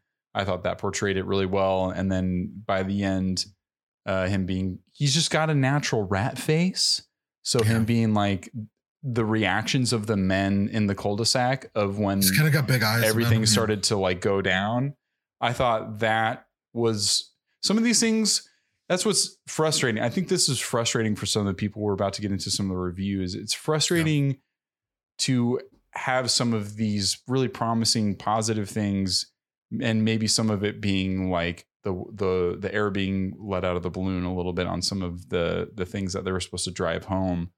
Um, but in those moments, it, it's not overly explained about who these guys are. It doesn't go to each one of the guys and be like, "This is this guy's story. This is this guy's story." How it tells that is their reactions and their acting. And Nick Kroll and the other kind of long, gangly, goofy dude a couple of them in this how one, they yeah. reacted in that moment told me that they were like incel pricks that live mm. in like the modern age because that one guy was like no this can't happen and he started to like completely change and like melt mm. and freak out like a always look at their wife like to see like how they're reacting you mm. know like even though like they're like charge in charge in this society like you could t- in this world you right. could still tell that they were like looking to their wife to see how they would react or if they would wake up from the the the mm-hmm, matrix yeah. or whatever and um mm-hmm. i don't know that that's like something i was very fascinated and wanted more information on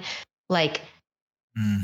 i just I don't even know how to get into it, but like I just wish we got to like what were your thoughts on like Harry styles's character in the third act? Like who is this guy? Like I know you said the incel thing, but like like who, like I wanted to know who he I wanted to know more about him. That's interesting like, though because I feel like I did too, yeah. Got, you got a sense of that though because you've made the point that Harry Styles did this because he thought this was like the right thing and good thing to do. And I think that comes with being informed about but, his like sentiment and character and his position. I agree. I would have liked to got to know more about other people, maybe, but I don't know. Like, I think there is some effectiveness. I guess is the point I would make because it seemed like you picked up on he wanted something better for their lives. So there was something there where he was like giving you how he. But it, it still confuses me and makes me question, like, because he's still I see him as this like submissive guy who can't take charge of his life. Um, mm-hmm. He's, you know, sh- she comes home and she says like, "Oh, is the water fixed?" And he's like, "Oh, I didn't do that." Like he's kind of a slacker type, like not really taking care of things. And I got like I a don't know. visceral reaction when that interaction happened because I've seen this happen with like my father and then my friends. Um, Yeah. When she comes home from work and immediately he's like, I'm starving. yeah, I haven't eaten anything all day. I texted you. You didn't text me back. So I just didn't get anything. What the fuck? Yeah. And then it was like on her that it's like, eh, that, eh, like that's the stuff where I, it, it, you know, I wanted to get more into that because I think, and I, you know, I just, I don't know how to bring this up in a way where it, it doesn't sound like I'm generalizing everyone, but I've talked to a lot of female yeah, talk, yeah. friends who are in relationships Yeah. that have that similar feeling of like, you know, yeah, maybe women are working more nowadays and like are more focused on their career. So then like things get left behind in relationships or um, you know, just the focus is more on the career versus like the partner or the the home and stuff like that. And um I don't yeah, I mean it it's a hard thing to talk about because I don't want to generalize for all like I, I don't want to generalize like all men and No, that's or fine. like no, that. no, just give give your yeah, give your. I, I there was something that Olivia Wilde was trying to say that like I totally Yes. understand and I don't know how to say it in a way that like put like that makes it seem like men are like slackers nowadays. If that makes any sense. Like I, I'm not, I'm not, it- that's it- not it to- no, that's no, not no. what I'm trying to say. It, it totally makes sense. So it's it's a weird situation though. So I'll just pause at this though: is that Yeah. he texted her about it and waited for her to get food. So there is there is a tr- there is a, a like a, a conditioning or training that's happening where he is he is assuming or interpreting things that she has said to him in a way that is wrong and that and I will definitely agree with that because I think what that situation called for is that he should have just fed himself when he couldn't get a hold of her. But it's Yeah, it's exactly. it's that's, it's, that's interesting codependency. Yeah.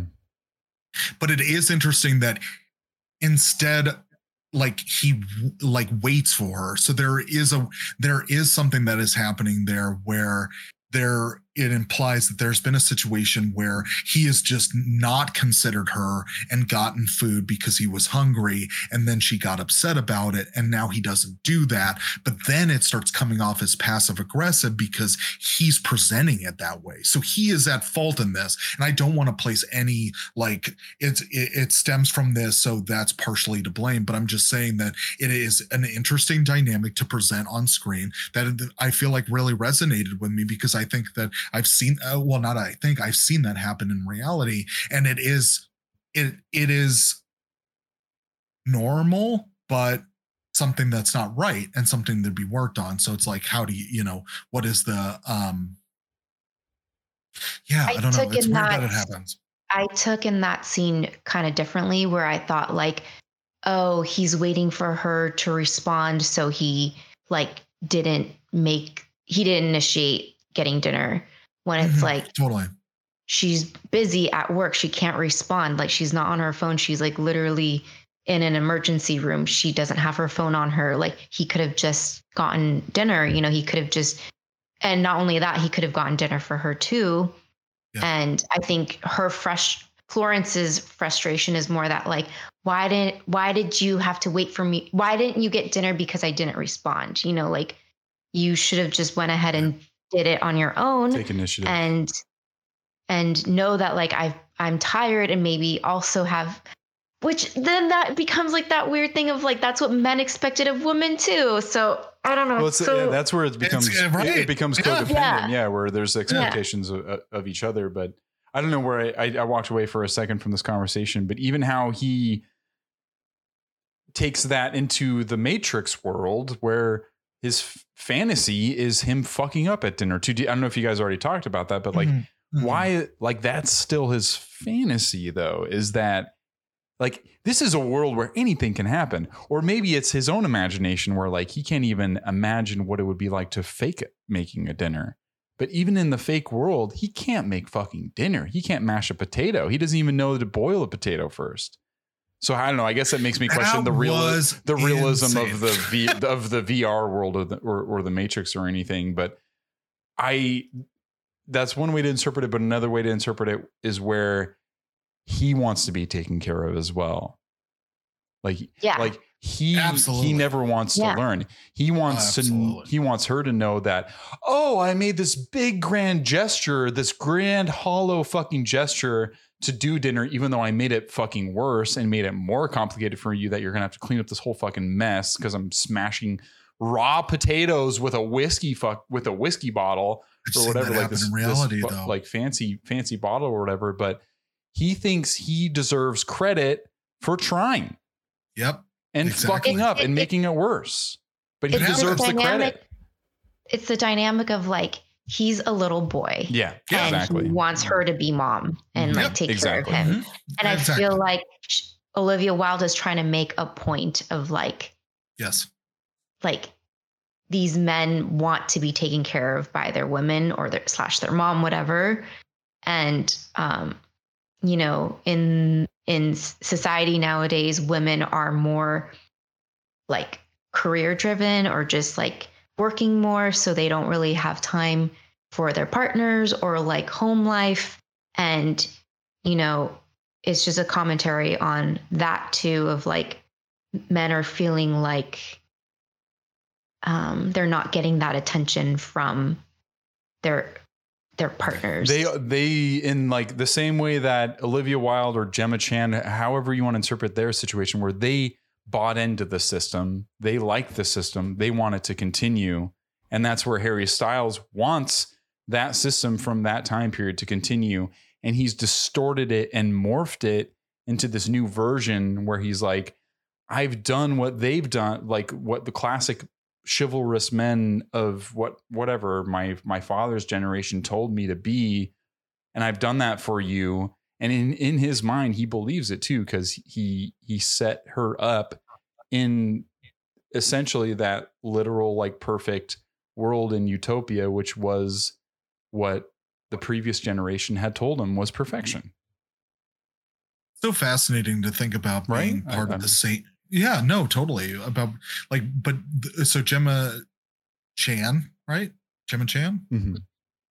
uh like the being part of the same generation where there is a way to go about your relationship with anybody not just your romantically involved one but like a lot of things is that you look at it i am building this up for it to be successful and i'm putting my work into the relationship for it to be successful. So for gemma chan she is like "M- my man is driven to create this world that is making people's lives better and i'm going to do whatever it takes to support him and she understands her role and she thrives in it and, and is very dominant like dominant in that role. And then there's the florence perspective of where wanting like agency and wanting to do things the way that she thinks that they should be done because this should be a mutual this should be a partnership. This is we're all in this together.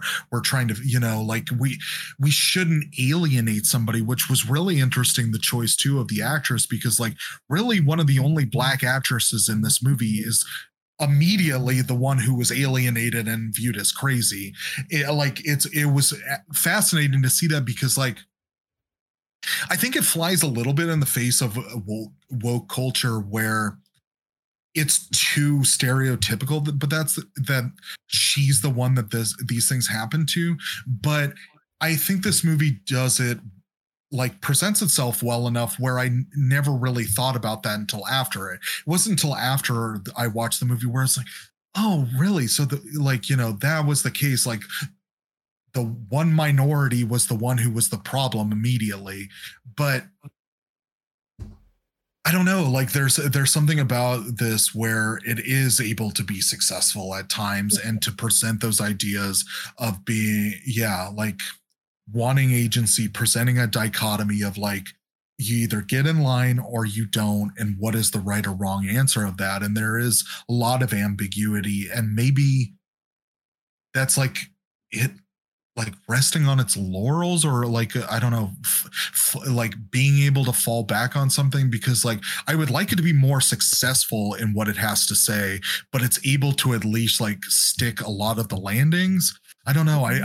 i again i i went into this conversation like my big question is like is this a good movie? Because there are things that i do like about it but then you're like oh it just it either presents too much and it doesn't like fulfill any of that or it doesn't have a clear perspective on the things that it is talking about. And so yeah i don't know. I find myself like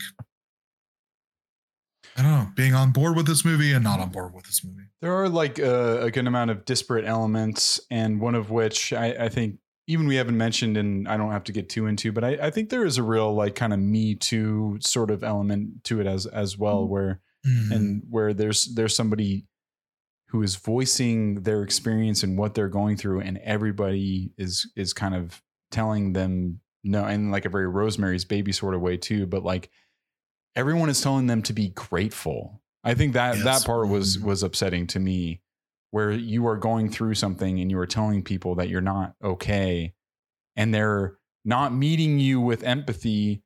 They're telling you not only are you wrong, but you shouldn't be sad or mad. You should be happy and grateful Mhm. it is such a yeah i mean i know we've talked gaslighting and everything too but it's like that's such i, I, I don't know like uh i can only imagine some of those situations where someone's being casted and they're asked to do a certain favor and whatever situation they're in you were you were with a chris pine or whatever like how they treat chris pine, chris pine yeah i don't know if that was a harvey weinstein or something. It's like oh well that guy can get you places and you should be grateful to be in the same room as him and do whatever he what says because like oh you can you can talk to him? Oh my god like and and, and that that kind of stuff just yeah and uh, i'll leave it at that but it, as far as like why no, people- that's a good point to bring up man i was like, definitely honestly, thinking, like, thinking about Chris it Pine is the villain of this movie. He is he has indoctrinated the people in there to drug their wives and go into a virtual reality that he is the master of. Like that is mm-hmm. absolutely but, sadistic. but it's not it's not like 100% allegory for me too necessarily and it's not 100% sort of rip off of like another movie like pleasantville or whatever truman show or um, whatever it may be which i'm gonna i know i'm gonna i'm gonna talk about some reviews here soon where i think some of them do mention that you know it's it's it's not doing anything new that hasn't been done before and while i do somewhat uh, agree with that it's like I think some of these themes never lose their weight in, in certain ways too. And the the misgivings and the and the shortcomings of this movie to me uh, are its inability to live in the modern age. And I want more movies and more artists and music, whatever, to embrace that in in every way. I think it's more so movies. I think that it's it's hard to to have that voice in a movie of a young a younger sort of ideal and, and an original take to have a bunch of people support that you know if you're an artist in, in a musical way or, or some other way you don't need as many people but have a bunch of people behind you to support an idea that's going to make some sort of modern uh, sort of commentary. I don't know. It, it, it's something that is even a part of this movie. It's like oh we can't have anything new. We got to go back to what was already great and perfect. And uh, yeah, even like the new Batman movie. I like that they were like incels too. Anyways, um, are you guys down to move on to some some reviews? We we can. I know we've this is this is. I think this movie sparked discussion. That's what polarizing movies should do. Absolutely. Um, and so we're going to hear from some of these critics that gave it a 39%, a low 39%, not a critically favored movie. I honestly thought it would have been the other way around. This has been like, I don't know, the these movies that that uh surprised me with, with some of these ratings. Um I'm going to start with where am I? Where am I? I don't even know where I am anymore. The Austin Chronicle from Kimberley Jones, 30 out of 100. She says, "A swing and a miss is too timid a di- a swing and a miss is too timid a, a dismissal. It's sumptuously dressed. It's a sumptuously dressed table that ends in a wet fart." Oh, yeah. It's yeah. I mean, you, this movie Yeah. hangs its hat on a twist, so you know this is going to happen. This is what the reviews are going to be like. If you're a critic and you're using the term "wet fart," I do. You do commend- do? I commend you. Yeah, I, I do do. I do do I commend do. you. Because that's if I were to become a critic, I hope and pray that I can still use the term wet fart in my professional critical review of Don't Worry, Don't Worry, Darling on the Austin Chronicle. Um, from ABC News, Peter Travers has transferred to ABC News from Rolling Stone, I guess. Wow, really? Wow. Uh, 35 out of 100. He says all the drama seems to have happened off camera for director Olivia Wilde and stars Harry Styles and Florence Pugh. What's on screen is a glossy, repetitive retread of the Stepford, Stepford Wives with a dash of the Truman Show and no discernible personality of its own. That's not true at all. I'm sorry, Peter. Come on. Like those movies in particular had a different visual language to them than this movie. Like we didn't even talk about, and I don't this podcast is already running long, but this is trying to harken back to like a Michael Douglas era of movies where they're sexy thrillers. Like this, yeah. Mhm. That's, well, a- that's not it. You'll like this one, Brandon, because it's from our uh, our hero, Mr. David Sims from the Atlantic. A 35 out of Oh, 100. He did not like this movie. Uh, David says Wilde's film aims to be a feminist parable about how this idealized vision of the past is actually a curdled vision of coupledom. Abstractly, that's a robust, robust concept. In execution, the movie's absurdity overpowers its message. Damn, that's a good take. Well, He is entitled to his opinion, and he he's in tone. he has plenty of opinions that I agree and disagree with, but they they are well said. He usually has well said opinions on that blank check podcast, our our hero podcast, uh, where we aspire to live up to the blank check name of Griffin and David. Anyways, um, let's do Washington Post, and then we'll move on to audience reviews from Ann Hornaday, a movie that's a 37 out of Sorry. 100. Hornaday got me. I don't know. I don't, I'm a child. We're we're going long. We're in the the moment where we're going to start just giggling for no reason. I think I think Kara is over it, but we'll we'll we'll oh, continue. Oh, I'm really into it. Yes. I'm really. yes. Yeah, Yes. I was going to say that I'm a child when it comes to that kind of humor, but I know how to make dinner. So just Oh. saying, I'm not. I want to. I want to make a clear distinction that it is again absolutely fucking insane that Harry Styles thought you mash the potatoes first. That's crazy. That's like you you have never like stepped into a kitchen in your fucking life. How long did Like it that- take for him to like realize that? Because there was so much going on in the kitchen, and he was at it. It just seemed like, like- a long just- time. He's like, for some reason, a raw potato mashing a raw potato is like tough. Like that's not an enjoyable experience because the like boiling a potato loosens it so you can mash it. Like a raw potato is like insanely fibrous and structural. well, you know what I always try- say, Brandon. You boil them, you mash them, and you stick them in And a you stick 'em stew. In a stew. Harry, Styles, Potatoes. Harry Styles was singing a song about mashed potatoes too. I forget how it went, but he was, Was doing it it in a the sushi scene. restaurant? No, it, Come no, it was in the scene of "Don't Worry, Darling." no. Yeah, he was. Yeah, when he when he's singing and dancing, I mean, you can't go I wrong. love the music in this movie. I just want to say that again. Mm, I agree. I'm a big fan. I mostly liked it. I don't know. There's something the about some- soundtrack was cool too, where it was like, eh, it- I don't know, it had like a very weird synthy kind Uh-huh. of a, a vibe to it that was like, I don't know, fucking sick. some I of was it like, was like, singing the song. oh, okay, I I- like I I, was- like I that. was- yeah. I was humming the song after the movie, and I was like washing dishes, and I was like humming it, and I was like, "This is so weird." I like the humming. I like that motif. I liked all the old songs. Some of the choral stuff, I, I don't know. It was like ha Hmm. ha ha la la la la. I don't know. Some of that stuff was like there was already weird stuff happening. seen the vision, and then there was like, let's add weird music on top of it. I was like, okay, Yeah. we we know it's weird, but So I'm are we to assume that? Maybe I'm being a stickler. that in their like bedroom there's a, a like a camera that projects the uh dancers, the black and white dancers? Well, this is how I this is how I imagine the podcast going down, or like the Jordan Peterson part of like, okay, so you're gonna where he's like asking him, it's like, so you're gonna take care of your wife, you're gonna put all the eye drops on her, okay, and you're gonna uh, give her water, you're gonna massage her muscles, okay, you agree to all this. Also, do you have some bed sheets that you can uh, p- put around the bed in such a way that you can hang a projector above? I was waiting for that question to, to come Right. up because he was going through all of it. I was like, it seems like it's very necessary, all these visual elements. totally it was so insane. I'm just I god, I have such a fucking hard time with this whole kidnapping your wife and doing the whole bed thing. It's that makes me think it's like, yeah, th those images are like subli- subliminal or like brainwashy sort sort of thing, where maybe he's been Mm-hmm. Right, feeding and, it like, to her in her sleep already or some shit, which would be cool to see.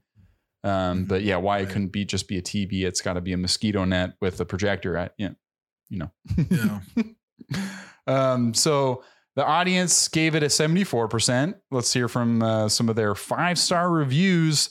This was a audience favored movie, like a kind of like a, I don't know, like a trippy psychological thriller that the audience is like more than the.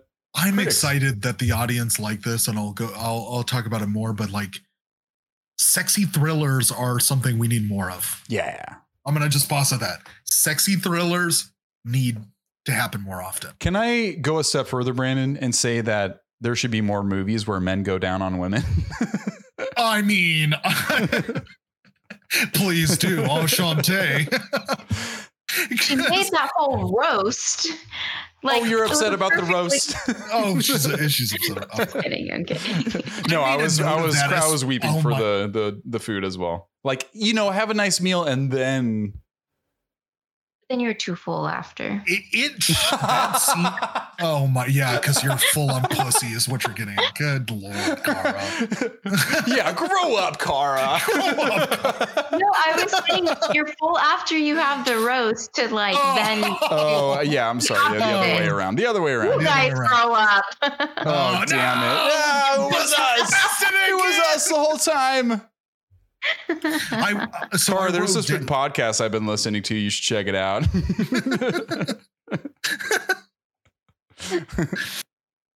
yeah, like I wrote down about oh this uh, this was my note. Oh, interesting. Eating pussy in the late fifties seems like probably not. and that's his fantasy. That's what's so crazy about that. I mean, it's cool, but it's like in his fantasy, he's just like, she creates the perfect meal, and then he comes home and he's like, I don't want any of that. You know what I Yeah. want. yeah, he like wants to take charge. Like that's where it's like confusing. That's like, his he wants to fantasy, take yeah. charge, but he also wants to please his wife. Mm. Like he's like it's like his his character is so complex. Like. I really wish like we got more deep into it because it's like he wants to take charge, but he's also like wants to please his wife. So it's like Can I pause it? Can I pause at this though? Is like it's sexy that he wants to take charge and do something like that, but like eating pussy is way more enjoyable than figuring out how to ma- cook potatoes. And so what he's not doing is he's, he's not learning how to do like these skills that are like really It's more about it's about him. Yeah. yeah like Mhm. appreciated and more like utility like him Mhm. actually being able to fix things or do things like it just it, to me it's something that i feel like happens to a lot of guys is where you know their mothers or whatever like they just don't learn certain skills to take care of themselves and they'll like they'll make up for it in affection mainly and then like attempts at trying stuff.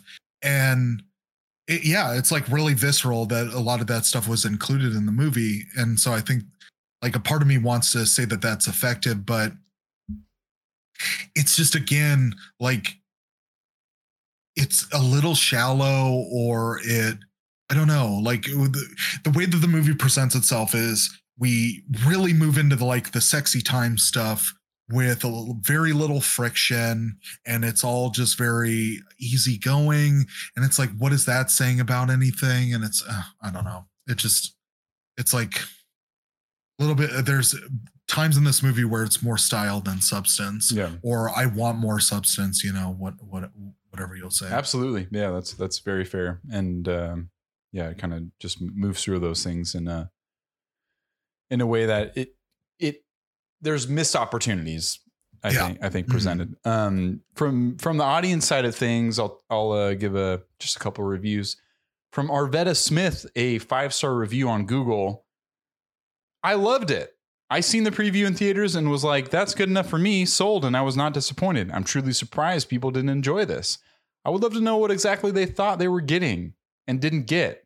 But nonetheless, but let me say, let me say for me, there hasn't been a movie mind bending like this for me since Shutter Island, and I think I still have questions on that Oh. movie. interesting Beautifully done with making the viewer believe this is reality when truly, what is that even? right What Totally. is that even? Some choose to believe the lies, and some other, some rather be lied to. And then there's Alice. Love the subliminals, love the perspective of life. And hey, maybe I'm thinking too deep, but this deserves its props. 10 out of 10. This just came to me writing Alice as in Alice in Wonderland. Mind blown. I gotta describe my articulations of subtext as uh what what was it? It was um mind blown with the oh say oh what was that middle part that you had? It was Oh, in this review? the, yeah, the particulars. What did they say? Oh, The subliminals. Love the, The subliminal. subliminals. Love the subliminals, yes. Yeah. Was I love those subliminals. Oh, and Love this is the last thing they said. Oh, and Harry Styles, you couldn't tell me he hasn't been in the acting game for some years now. This is from uh, Google Google reviewer Arvetta Smith. A week ago, she wrote this. Mm-hmm. Hmm. Um, from Julie Jarvis a week ago, five stars.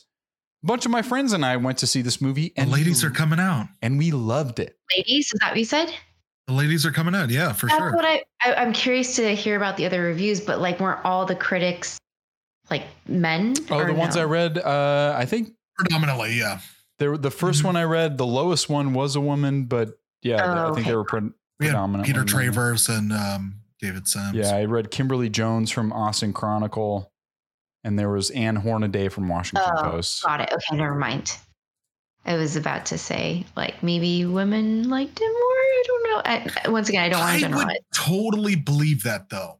Like, But these I- are the I- pe- yeah. Now we're getting into the people. There's critics, and Yeah, then there's like I the people. Yeah, you're, yeah. Continue. Sorry. Yeah. Oh no, it's fine. um, from Julie Jarvis, five stars. A bunch of my friends went and saw this movie, and we loved it. Keeps you guessing with all the odd stuff going on, and has a great ending. Don't let all the bros review bombing it stop you from seeing this. If you like a suspenseful mystery mystery that builds, this is the movie to go see, and the casting is perfect. Even she's Hmm. calling out the bros.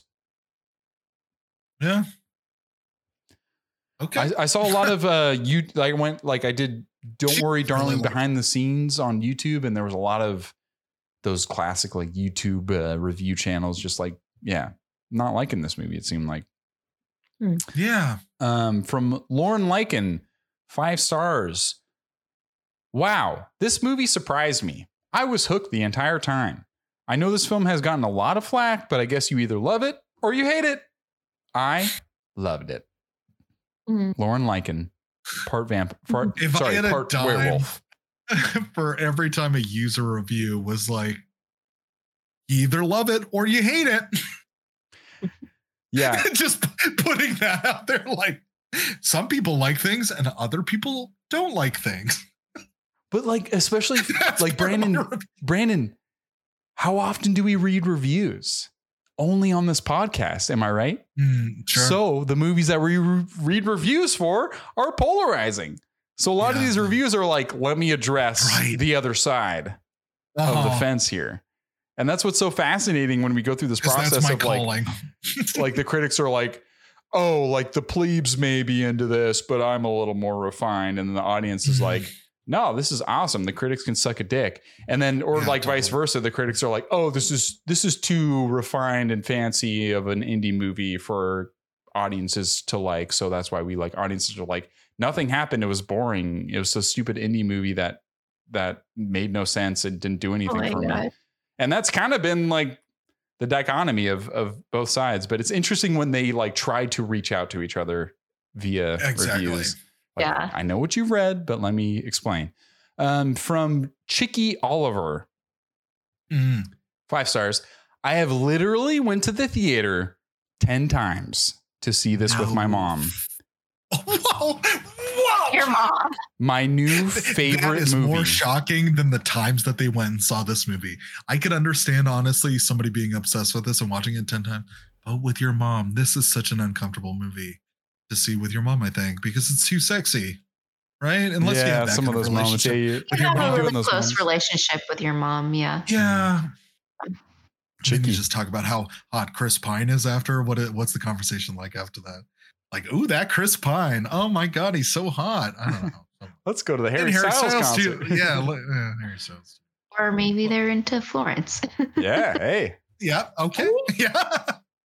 Absolutely. I know I am. Oli- or Olivia Wilde. or Olivia Wilde.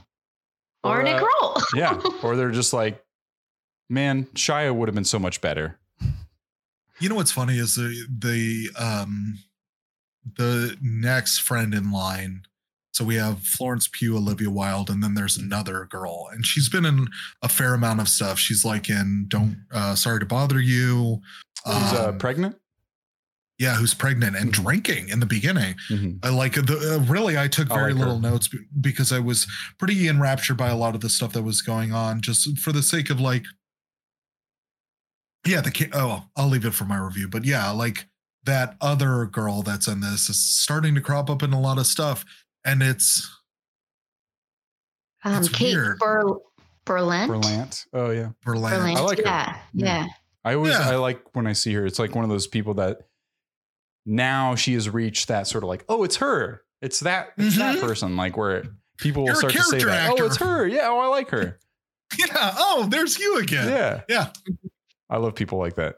I don't know. Yeah. If I were if I were to be an actor, that's the career I would want. I would want to be like, oh, it's that guy. Oh, I like oh that my guy. God, please, yes. Like, That's like oh, the perfect career for me.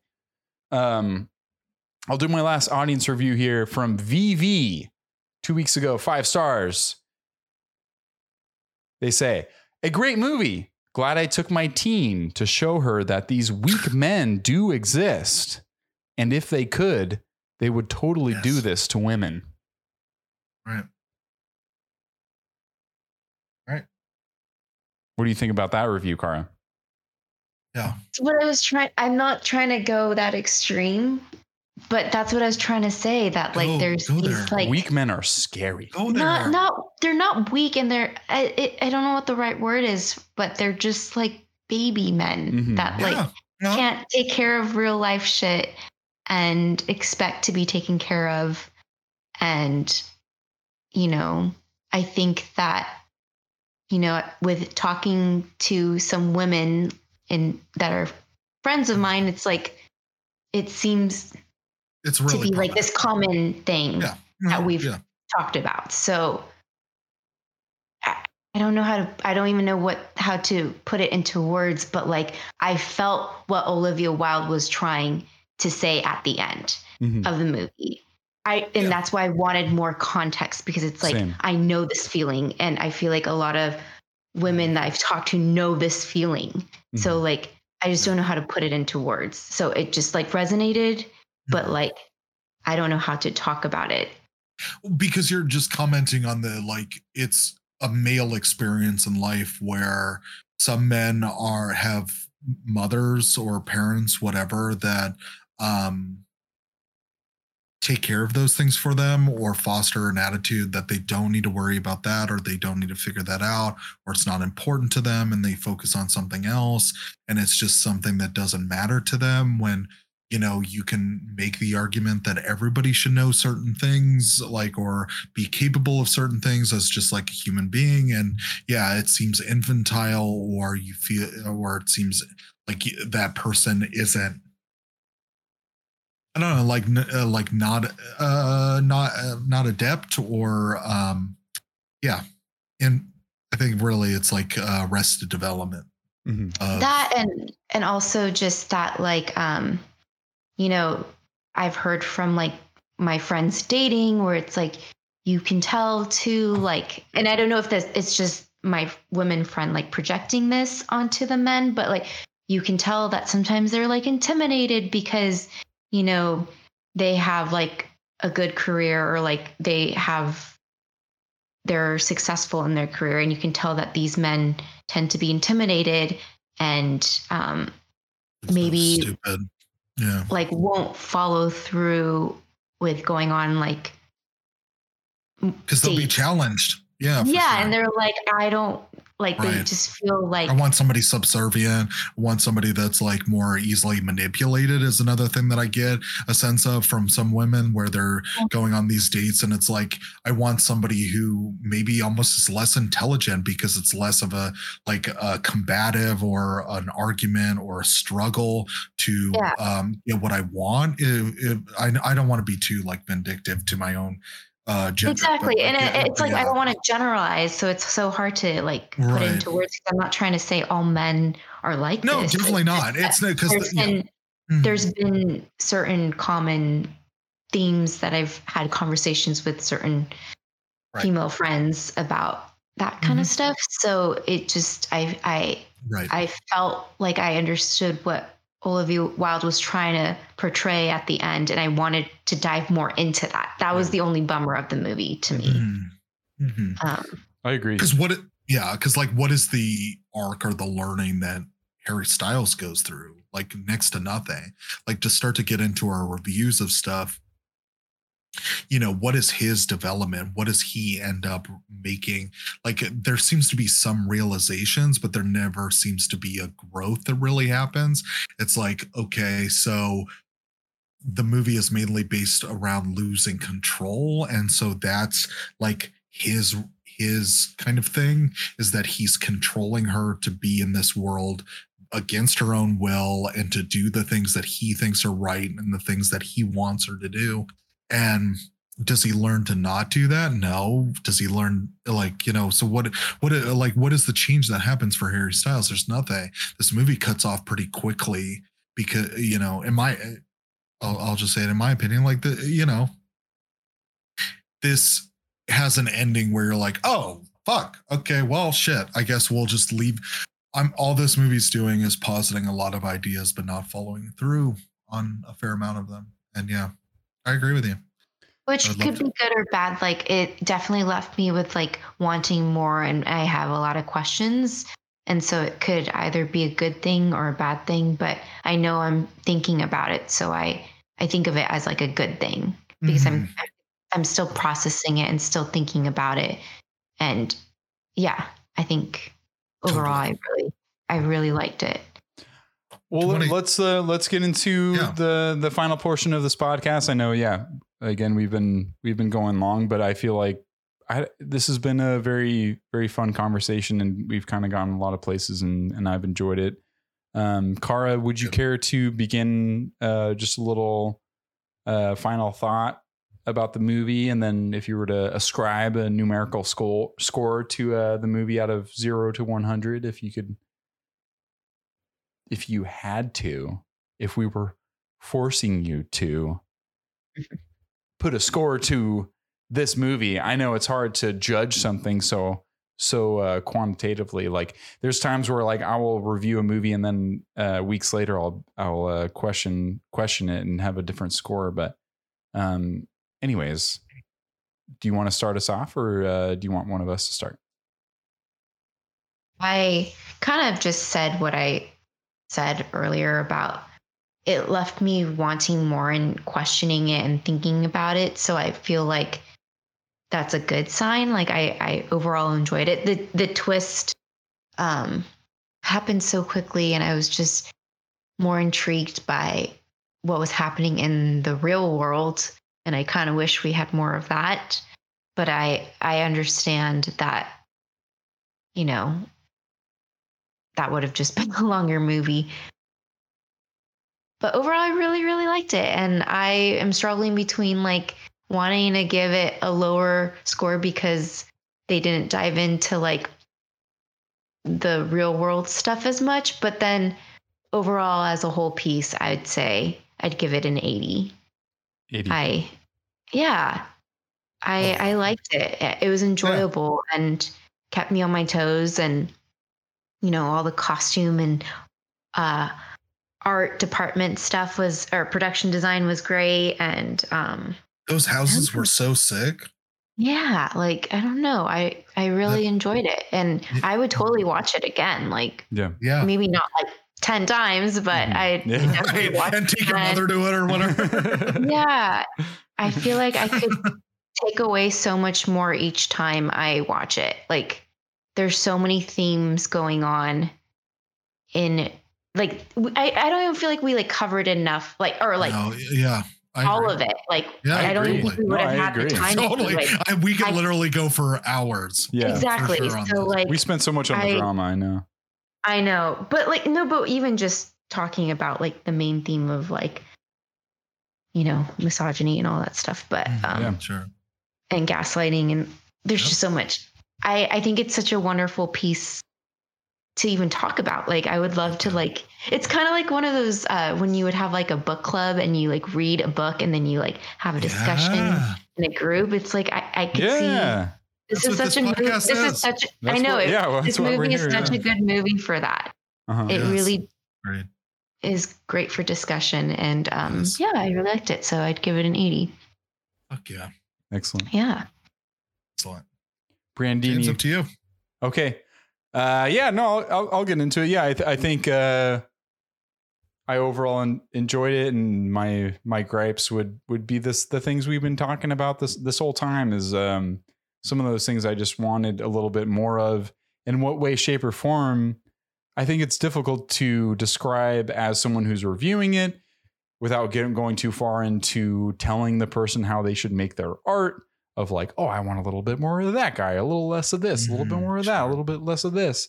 Um, but that's where I think it's so fascinating, fascinating going through this process of talking with you guys, checking out some reviews, and it helps form my opinion. Like I'm okay, like having my own opinion after the movie, and then hearing from people, looking at reviews, and then having that af- affect me.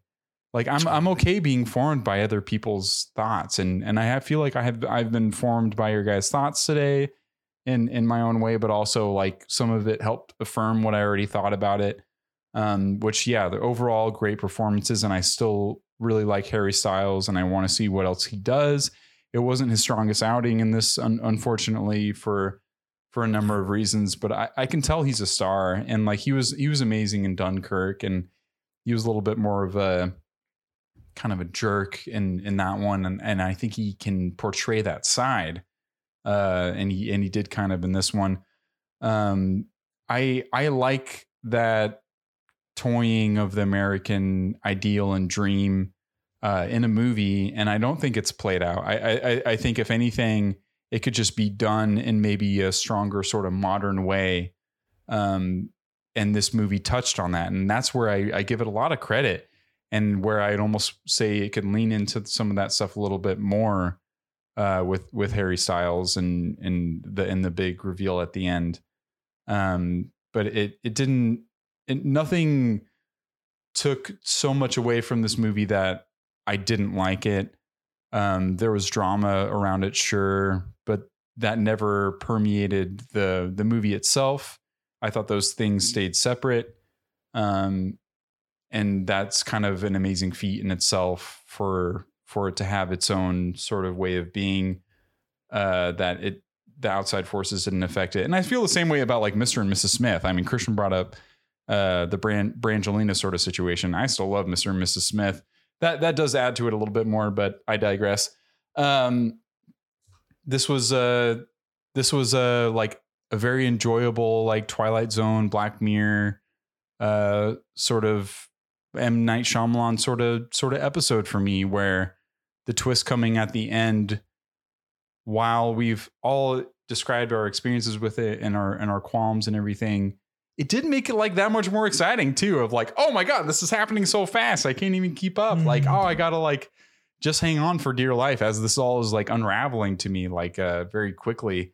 Uh, so it's it's it's hard to uh, criticize so much that I don't understand in terms of editing and everything, and even something so much simple as like sound design in this movie. I thought I, I've I had my own critical things to say about some of the score. Overall, I thought it was good, but the egg crackling, the meat when you were like massaging the meat, like all of that stuff adds a sur- surrealistic element to to some of Mhm. this.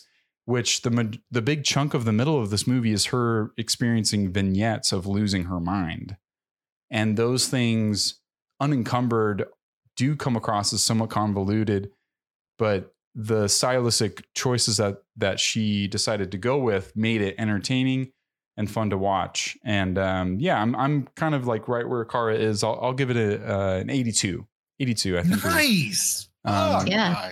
Yeah. yeah. No, I'm o- Shit. overall favorable for this movie. There was there wasn't really a point where I was like, "Oh, turn this Right. off." Like there was never a Mhm. point for that for for me. And all of the discussion has been like, we want more of certain things.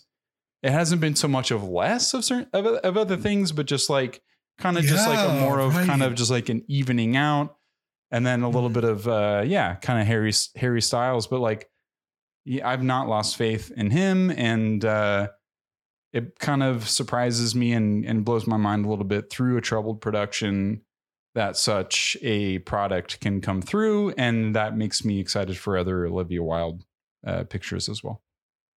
Yeah, I just have to add to that. Like, I had no expectation going into this. So, me like, neither. Yeah. yeah. I, I Same, didn't yeah. fully like. I think I had watched the trailer once, like a while back, but like I I really no didn't this was. remember what it was going to be about, Yeah. and maybe that's why I was like pleasantly surprised because I didn't have any expectations. Mhm. Yeah. Um, yeah, No, totally. that's all. Yeah. Um, well, we're gonna be ballpark uh buds on all of this. Oh, because yeah. I- um, you know what I will say specifically that I liked about this movie is there's a lot of things that the camera does and a lot of POVs that are really wonderful. I really enjoyed how uh the scene where Florence is getting like um pressed against the uh, glass Yeah. wall. Uh, there's a lot of shots coming out of things that is always really fun that I will always herald as like enjoyable filmmaking because you know especially in like really big budget movies or like um more standard movies like for lack of a better term you know things that show up in theaters a lot is um the camera is so functional it's just put there so that you can clearly see what's happening. But in really good movies the camera has a pov that is really interesting that you enjoy seeing.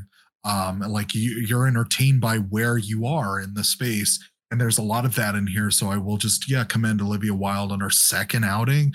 I mean come on i just you know say what you will maybe she is a huge jerk but this is your second movie and you're doing this stuff in this movie. I mean i'm really excited about what you're going to do in the future. So i'm with you james about that of you know when i hear that olivia wilde's doing another movie like i'm i'm on board now. I'm i i, I get a sense that there's going to be some really fun and interesting stuff camera wise uh, my shortcomings for this are really just when it, it like overall there is a somewhat of a disingenuous like attitude or presentation in the plot and dialogue and themes that it doesn't have a firm grasp on what it's really trying to say at times when it when it's speaking about you know um how people operate in society how some perspectives exist in, society and how those k- kind of clash and whatnot because you know there's a lot of characters in not a lot there's actually you know not too many but uh the characters that are in this movie don't they're all they're doing is feeding into don't worry darling and gaslighting florence pugh and they don't really have a good like or distinct and unique perspective on things that would have filled out this movie and provided a lot of color to the world that we're we've talked about wanting to see more of which is this mm. you know i get that a twist needs to happen and we need to like hold off on the reveal about the lives that exist outside of victory but yeah like Nick Kroll, um, uh god yeah uh, there's like three other dudes in this movie and and also to the women in this as well like we never get a sense of like why like yes there are moments where olivia wilde is doting on children but it's really interesting to think about that those children's those children don't exist and she understands that and she's living in this world where you know she knows that reality. Like all of those things just make me think about how this movie in in a maybe more thoughtful or better uh if it in somewhat in better hands or it, it, you would have dug, hunkered down and focused on some of those things because it would have provided such needed color to uh the strong opinions that you have. And so yeah okay. That seems like i'm just now ragging on it but again this movie is enjoyable to watch by and large. I didn't really care for the twist, and I'll docket points for that and the things that I said, but I'm not going to give this a totally bad score. And, and like I said at the top, we're ballpark buds. I'm going to give this a sexy score too. And in my mind, that's a, a, a, stereotypical 169. But you know what? I, I think a, a sexy score for this is going to be a 77% for me. Oh, okay. I was expecting that 69. yeah, I was that. I was like, that's 69. not, yeah, that's not Just like this, uh, the, the, the, this, you know, diverts some of those uh, archaic ways of thinking about sex and whatnot. I'm gonna just update some sexiness to that seven seven. number. Yeah, it's seven- Seven, is a sexy number. I Yeah. agree. Bring it back. Bring it Bring it back. All right. Bring it on. We did it, guys. We fucking did it. This was quite the episode. We had a we Oh, had a surprise guest that so I did not plan for. That- more movies like this. Was We haven't uh, even talked about the movie. that was a joy. But if I can just indulge you for like a little bit longer, I want to play a little game. Oh shit! Just a Okay. little game. Just a little game. It's a game called Magnetize.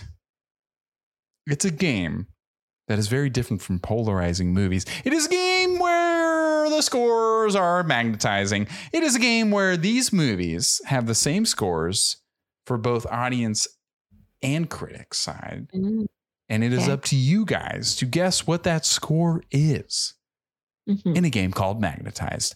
Kara, would you like to play a little game? Brandon, I'd love would you like to. to play a little game? Okay, Oh yeah. let's do it. Uh, it's going to be best two out of three. I'm going to get the game started with you, Kara. And I want you to guess what the score is to this movie that is decided upon by audiences and critics alike on the same exact point numerically for Sleepless in Seattle, a movie that you and I have watched, a movie Mhm. that features America's male sweetheart. Yes. I want to say 96. 96. Favorable score. Seems high. but- Mm. We've got high. No, I think s- high. I think some people think it's a perfect movie. I think. Mm. I don't. I don't think you're off. I don't think you're Mm. far off. I'm gonna go 88. 88 Wow. for Brandini. It is far from perfect for Oh wow. audiences and critics. They both give it a 75. Oh man. Hey. I Wow. tricked you. Man. I fucking tricked you. You guys Yeah. thought it was going to be favored from all around. No, it is a 75. Uh Brandon, you take the lead off the beginning of this very special game of Magnetize. This very special episode of Polarize. Brandon, Yes. I go to you now in this time Okay. of the magnetized game. What is Perfect. your score for their agreed upon numerical value of the movie The Guardians of the Galaxy? Oh man, it's What do the- people think oh, about Guardians? What do, what do the critics better- think? It's one of the better Marvel movies, and I think people appreciate it for that. I'm gonna go 82 percent because I don't think you can. 82. I don't think you can go higher than the 80s on a Marvel movie, honestly. But you know, I'm gonna do 82. Okay. Got an 82 on the board. What say you, gonna go with Kara? Are you a big 92. 92? Oh, okay. Kara, you want to hear something fucking crazy? You got it on the dot. Ah! You got it on the dot. You That's get amazing. two points. I want to say I three win? points, but I'll give you two points just to give Brandon a, a fucking chance. Okay, okay. I cannot believe this is happening. Holy shit. This has happened numerous times in this game. I can't believe that people actually do that. It blows my mind every single time they happen. They, they get it on the dot. So we got a two to one game. Car is in the lead. Brandon, you either get it on the money or you Okay. or you win, and then it's tied, and then I got to find another movie. Okay. So, to you, sir, what is the score? Oh wait, is it no? It's to Kara now. I'm sorry. It's Kara's going to start us off. She is, she did win, just win after all. Yeah, yeah. What is the score? Two. Father of the Bride, another movie that we have also watched together because it is one of my Mm. favorites. A Steve, Wow. a Steve Martin joint. I think I'm gonna have to do 86. 86 for Kara. What say you, Brandon? Have you seen Father It of the is a not. Oh, father. I, I, I was gonna go so high with it. I don't think it's that. I don't think it's that. Uh, or am I second guessing it? Um, it's a seventy-one. it's a 71. God damn it, Brandon. You were so close because it's a 70. You were so Oh, close. You just blew my mind again. If you just did one off, you would have gotten two points. But now we're tied, and now I gotta find another fucking movie for us for us Oh to do a three out of five situation. This is in, this is insane. This is insane. I can't believe you guys are doing this to me. What am I going to do with you guys? What am I going to do? All right. So, for our tiebreaker, I have picked a movie that I think you both are at least, at the very least, aware of. And it is a movie that is called True Romance, Okay. a Tarantino Yeah. script, Big deal. a Tony Scott directed movie. Big deal. Big deal. Chris Pine was in a Tony, the Tony, the last Tony Scott movie, I believe, Unstoppable, about a train. A good Mm. movie. That's how I connected it. So I think it goes to you, Brandon, because you just you just Yep. came out with that one, and I think chronologically it just goes to you. What is the agreed upon score for True Romance? Fuck, this could be like super high. It's gonna be a ninety-one. A ninety-one from Brandini. Yeah. Mhm. Kara, what say you? Do you know what you've you've seen this movie, right? Have you watched this movie? I'm just trying to remember. I'm just trying to think of like. I know Christian Slater, your like- favorite actor.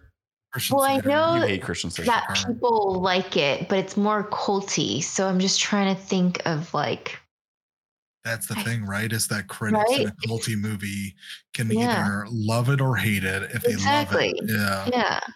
I guess I'm just gonna go with an 86. An Okay. 86 from Kara. Brandon, you son of a bitch, you did it. What was it? It's a 93. And Brandon Oh, wow. did a 91. Look You at you. He's really good at this game. Oh, I feel like I picked I picked the game that Brandon might need to go to the Olympics for. I think I'm going to start the Olympics. All right. It was a great game of Magnetize. I appreciate you both so much. Yeah, I appreciate you, Kara. I am so sorry it. for this, but I'm going to use one more of my bathroom break cards to to walk away and do that. While we're doing that, I want us to think about what our next movie is uh, that we're going to talk about in this podcast because I don't think we've talked about it, Brandon. Okay, sounds good. All right, we'll be right back. All right, everyone, we're back. Thank you so much for uh, sticking with us. Um, this is again the Polarized Podcast, the podcast for all your polarizing movie needs. Uh, Kara has uh, vacated the premises. Uh, we, I just want to take this moment to thank her so much for uh, Yes. giving us her time and uh, everything that she that she offered in the discussion is invaluable, especially with her being somebody who is Mhm. actually on the set uh, as her her uh, as her work as her job to be on set and and do these things that we just talk about. So it, it's invaluable to have her Right. Have her with us and offer her perspective is is something that I cherish every every single time she she comes by. What a great game of magnetized. And now, Brandini, we finally announce our next movie is The Trip to Italy. It is a polarizing movie all the way. It is a certified fresh, critically reviewed movie at 87%. It is a rotten audience reviewed movie at 57, a 30% gap, very sizable, very appropriate for our purposes. Uh, we cannot wait to discuss it next week. Um, in the meantime, if you want to reach us at any place, you can talk to us at polarizedpod on twitch.tv. Uh, we are currently streaming this live. You can join in this in the discussion as we're having it. Um, maybe even be a part of any of these recordings as they're happening too. Um, you can also reach out to us at polarizedthepod at gmail.com. You can reach us on Twitter at polarizedpod, uh, on twitter.com as well. Um, it's been a true pleasure serving your ears this this uh, evening of ours, Brandini. It's been a true pleasure sharing this podcast with you week after week. yes. Thank you so much for uh, abiding me as your co-host. I, I couldn't And ask. me, Uh, oh, thank you, my friend. Uh, couldn't ask for for a, a better partner through this journey. And uh, anything else you want to add? Great, Brandini. And no, no, no, no, no. You got it. Uh, follow us, uh, rate, review, and subscribe. Always helps us out. Uh, let us know how we're doing. Um, wonderful discussion, man. Wonderful. Yeah, one of our best. I- rejuvenated. I'm, yeah, I, I'm. The discussion itself was like as in, as enjoyable, if not more than than the movie, and and this is why we do Sure. it, and hope you guys feel the same. And we'll uh, see you next week for uh, a little trip to Italy. Uh, bye bye. bye bye.